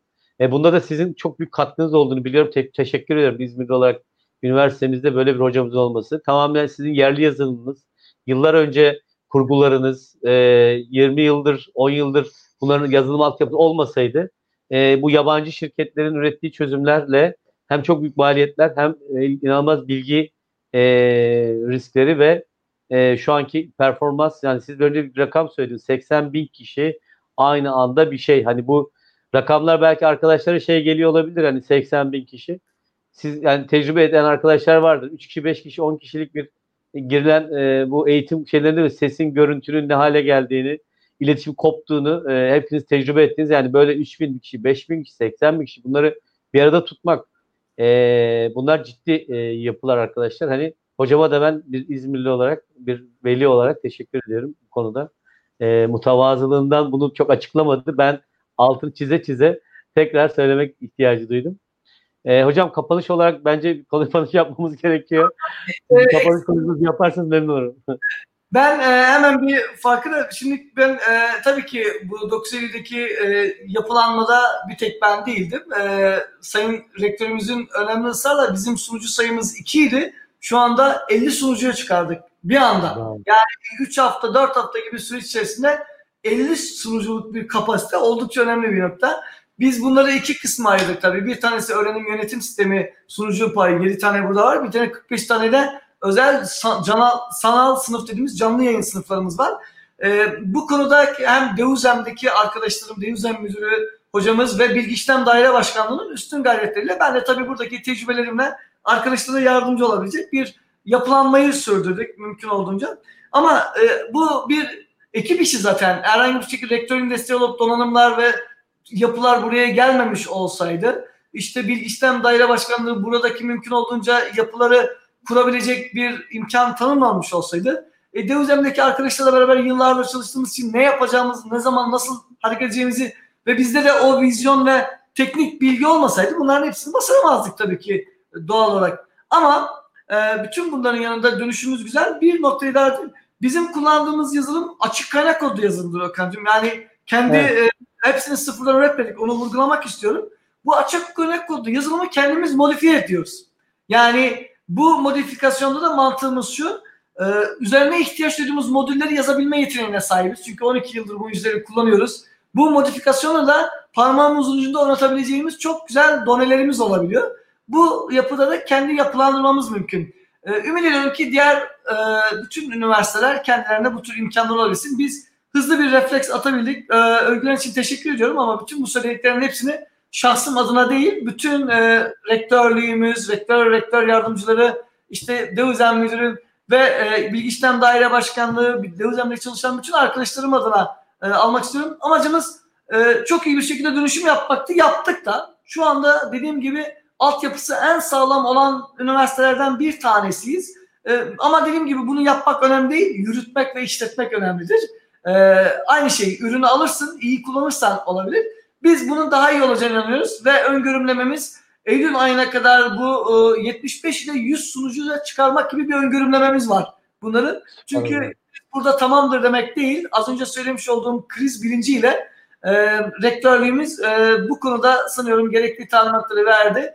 Biz mümkün olduğunca altyapımızı daha iyi şekilde içeceğiz ve uzaktan eğitim müdürlüğümüzde bu işin işletilmesi sınacak. Ben şimdi tam kapanışında şunu söylüyorum. Bütün adaylarımızın hepsine çok e, hayırlı olsun diyorum. Umarım e, arzu ettikleri üniversitenin arzu ettikleri bölümlerine gidebilirler. Ama benim nacizane e, önerim şudur velilere özellikle. Bence e, önce okumak istediğin illeri sırala derim. Sol evet. tarafta. Hangi ilde okumak istiyorsun? Ben kazanırsam Ankara'ya gitmem diyorsan lütfen sil. Sonra evet. İllerin karşısına o illerde olan üniversiteleri sırala. Sonra da o üniversitelerin içerisinde istediğin bölümleri sırala. Bu sefer üçlü oluyor. İl, üniversite, bölüm. Ha. Bu üç 11 hale getirdikten sonra kendine göre numara ver. Bu numara şöyle alt alta koyduğunda işte 24 tane tercih var. Bu alt alta koyduğunda puan, önce bunların puanlamalarını yazın. Geçen seneki puanı, giriş puanlarını minimum. Senin puanın kaç olursa olsun önemli değil. Önce sen gerçekten ne okumak istiyorsan onu en birinci sıraya yaz. Sonra ondan sonra gelen ya bunu ben bundan çok istemiyorum deyip de alta yazıyorsan ve onun puanı normalde düşükse şey yüksekse lütfen sil gitsin. Ölü bir tercih. Ölü tercih yapmanın bir anlamı yoktur. Tamam. Bu yüzden tek nedenim var ama puanı yüksek babam yüksekte yaz bunu dedi diyor. Olmuyor işte. Sen onu yükseğe yazıyorsun. istemediğin bölümü kazanıyorsun. istemediğin bölümü kazandığın için de gitmek zorunda kalıyorsun. Bir sene sonra da terk ediyorsun. Yani böyle bir ben bütün arkadaşlarım bana sanki e, iyi bir tercih danışmanıymışım gibi çocuklarını alıp bana geliyorlar. Ama ben onlardan müsaade istiyorum. Çocuklar beni bir 10 dakika yalnız bırakın diyorum. Listeli yap evet biz bunu istiyoruz falan yapıyor. Çocuğa diyorum ki anneni babanı unut diyorum. Sen istesen nereyi okursun diyorum. Hangi bölümü değil önce hangi ilde okursun diyorum. Tamam mı? Onları evet. güzelleşiyor. Bak ama bu bölüm bu üniversitede çok güzel değil Yok ben orada okumak istemiyorum diyorsun. Yazmayacaksın abi. Yazınca çocuğu dört yıl mahkum ediyorsun. Anlatabiliyor muyum? Çocuk isteyecek, ikna edebilirsin ayrı mesele. Yani ikna, ben şöyle yani kafama yatmayan bir şey varsa ikna ederim. Neden? Tarafsızım çünkü. Yani onun oraya gidip gitmemesi beni bağlayan değil ama kendisinin hayatını bağlayacak bir şey. İkna edebilirim. Ama anne baba ikna edemez. O emrettiği zaman çocuk bunalım yaşıyor. Bence evet. bu anlarda çocuklar kendi özgür iradeleriyle en sonunda yaparken gidip tercihi değiştirmemek. Ben çok anne baba biliyorum. Çocuk yazdıktan sonra şifresini biliyor, gidiyor çocuğun tercihini değiştiriyor. Bu günah, yazık. Yani bırakın çocuklar biraz kendi benliğiyle hareket etsin. Yani kendi tercih etsin. Kötüyse de kötü yapacak bir şey yoktur. Yani biraz ayağına düşmeyi öğrenmeli, kaymayı öğrenmeli. Siz yine elini tutup kaldıracaksınız. Ama yine söylüyorum istemediğiniz bir yerde okusanız dahi bu sizin için hayatın sonu değildir. Hayatın başlangıcıdır. Daha çok çalışarak entegre etmelisiniz. Daha iyi bir araya getirebilecek alanlar bulmalısınız. Hobiler yaratmalısınız. Bir sonraki aşamada ikinci üniversiteyi bir arada okuyabilecek, bir araya çift dal getirebilecek veya yüksekte okuyacağınız onlarca size örnek verebilirim. Hayatını hiç istemediği bölümde okuyup da en mutlu olduğu işi yapan çok örnekler verebilirim. Ben beni buraya davet ettiğin için çok çok teşekkür ederim. Hocam son bir şey daha soracağım bu şeyle ilgili, e, üniversite tercihiyle ilgili. Peki gidip görmeliler mi o binayı, şeyi orada hocalarla gidip konuşmalılar mı? En azından 3-5 üniversitede. Bu bir değiştirir mi insanların kararını? Yani şöyle yani durduk yere gidip konuşmanın da bir mantığını göremiyorum. Bir de pandemi nedeniyle her yerde hoca da bulamayacaklar. Onu da söyleyeyim. ben Ama hocam mesela ben sizin laboratuvarı görmeseydim şu an başka bakıyordum her şeye. Yani onu görünce ben başka bakmaya başladım. Doğru söylüyorsun ama ve lakin şöyle hani ben e, iki tane yere gitmek istiyorum. İkisinden birini tercih edeceğim deyince oraya gidebilirsin. Ama dün de 20 evet, tane evet. 20 tane ile gidip yok, yok. 3-5 tane 3-5 tane tercihten bahsediyorum. Bence aklımıza yatan bir şey var ama arada ufak bir pürüz var. Bunu bir türlü evet ve hayra dönüştüremiyorsanız o evet. kendi kafanızdaki e, bulur olan bulanık kısmı çözmek için yapabilirsin, yapmalısınız. Telefon edin, e-mail atın. Bana çok öğrencilerden geliyor. Çok da mutlu oluyorum. Lise öğrencisi daha 6 ay önceden bana yazmış mail. Ben de aniden cevap yazıyorum. Çocuğun mutluluğu mesajında belli oluyor yani. Ee, ya hoca böyle böyle belki kazanamayacağım ama çok sevindim diyor. Bence zaten diyorum ki benim bütün bu bilgilendirmede amacım hiç kimseye YBS'ye gel demiyorum. Biz YBS olarak bunu yapıyoruz diyorum. Yani arkadaşlarımın herkesin bütün YBS'cilerin kendine göre muhteşem bir altyapılar olduğuna, hocalar olduğuna ve ders o eminim. Herkesin farklı. Ama ben de diyorum ki biz de buyuz diyorum. Herkesin Doğru. göre yere gitmesi gerekiyor. Nereye arzu ediyorsa bu kalbinde, gönlünde neresi yatıyorsa mutlu olacağı yeri ve bölümü tercih etmeli. Biz de ben YBS'nin en önemli şeyi bilgilendirmektir. Bilgilendirmek için elimden geleni yapmaya çalışıyorum. Bu nedenle yeniden YouTube kanallarımıza e, bilgilendirme yapabilecek birkaç doküman da yükleyeceğiz yakında. Tamam hocam. Hocam çok teşekkür ederim. Zaten e, hayranlarınız da hepsi tek tek yazarak teşekkür ettiler. E, gerçekten çok keyifliydi. E, herhalde re- rekor katılım oldu şu anki program bugüne kadar. Yani istatistikleri beraber değerlendiririz. Çok sağ olun hocam. Ağzınıza sağlık. İnşallah ben, tekrar başka bir projede görüşmek üzere. İnşallah. Çok teşekkürler. İyi yayınlar. Görüşmek üzere. Hoşçakalın.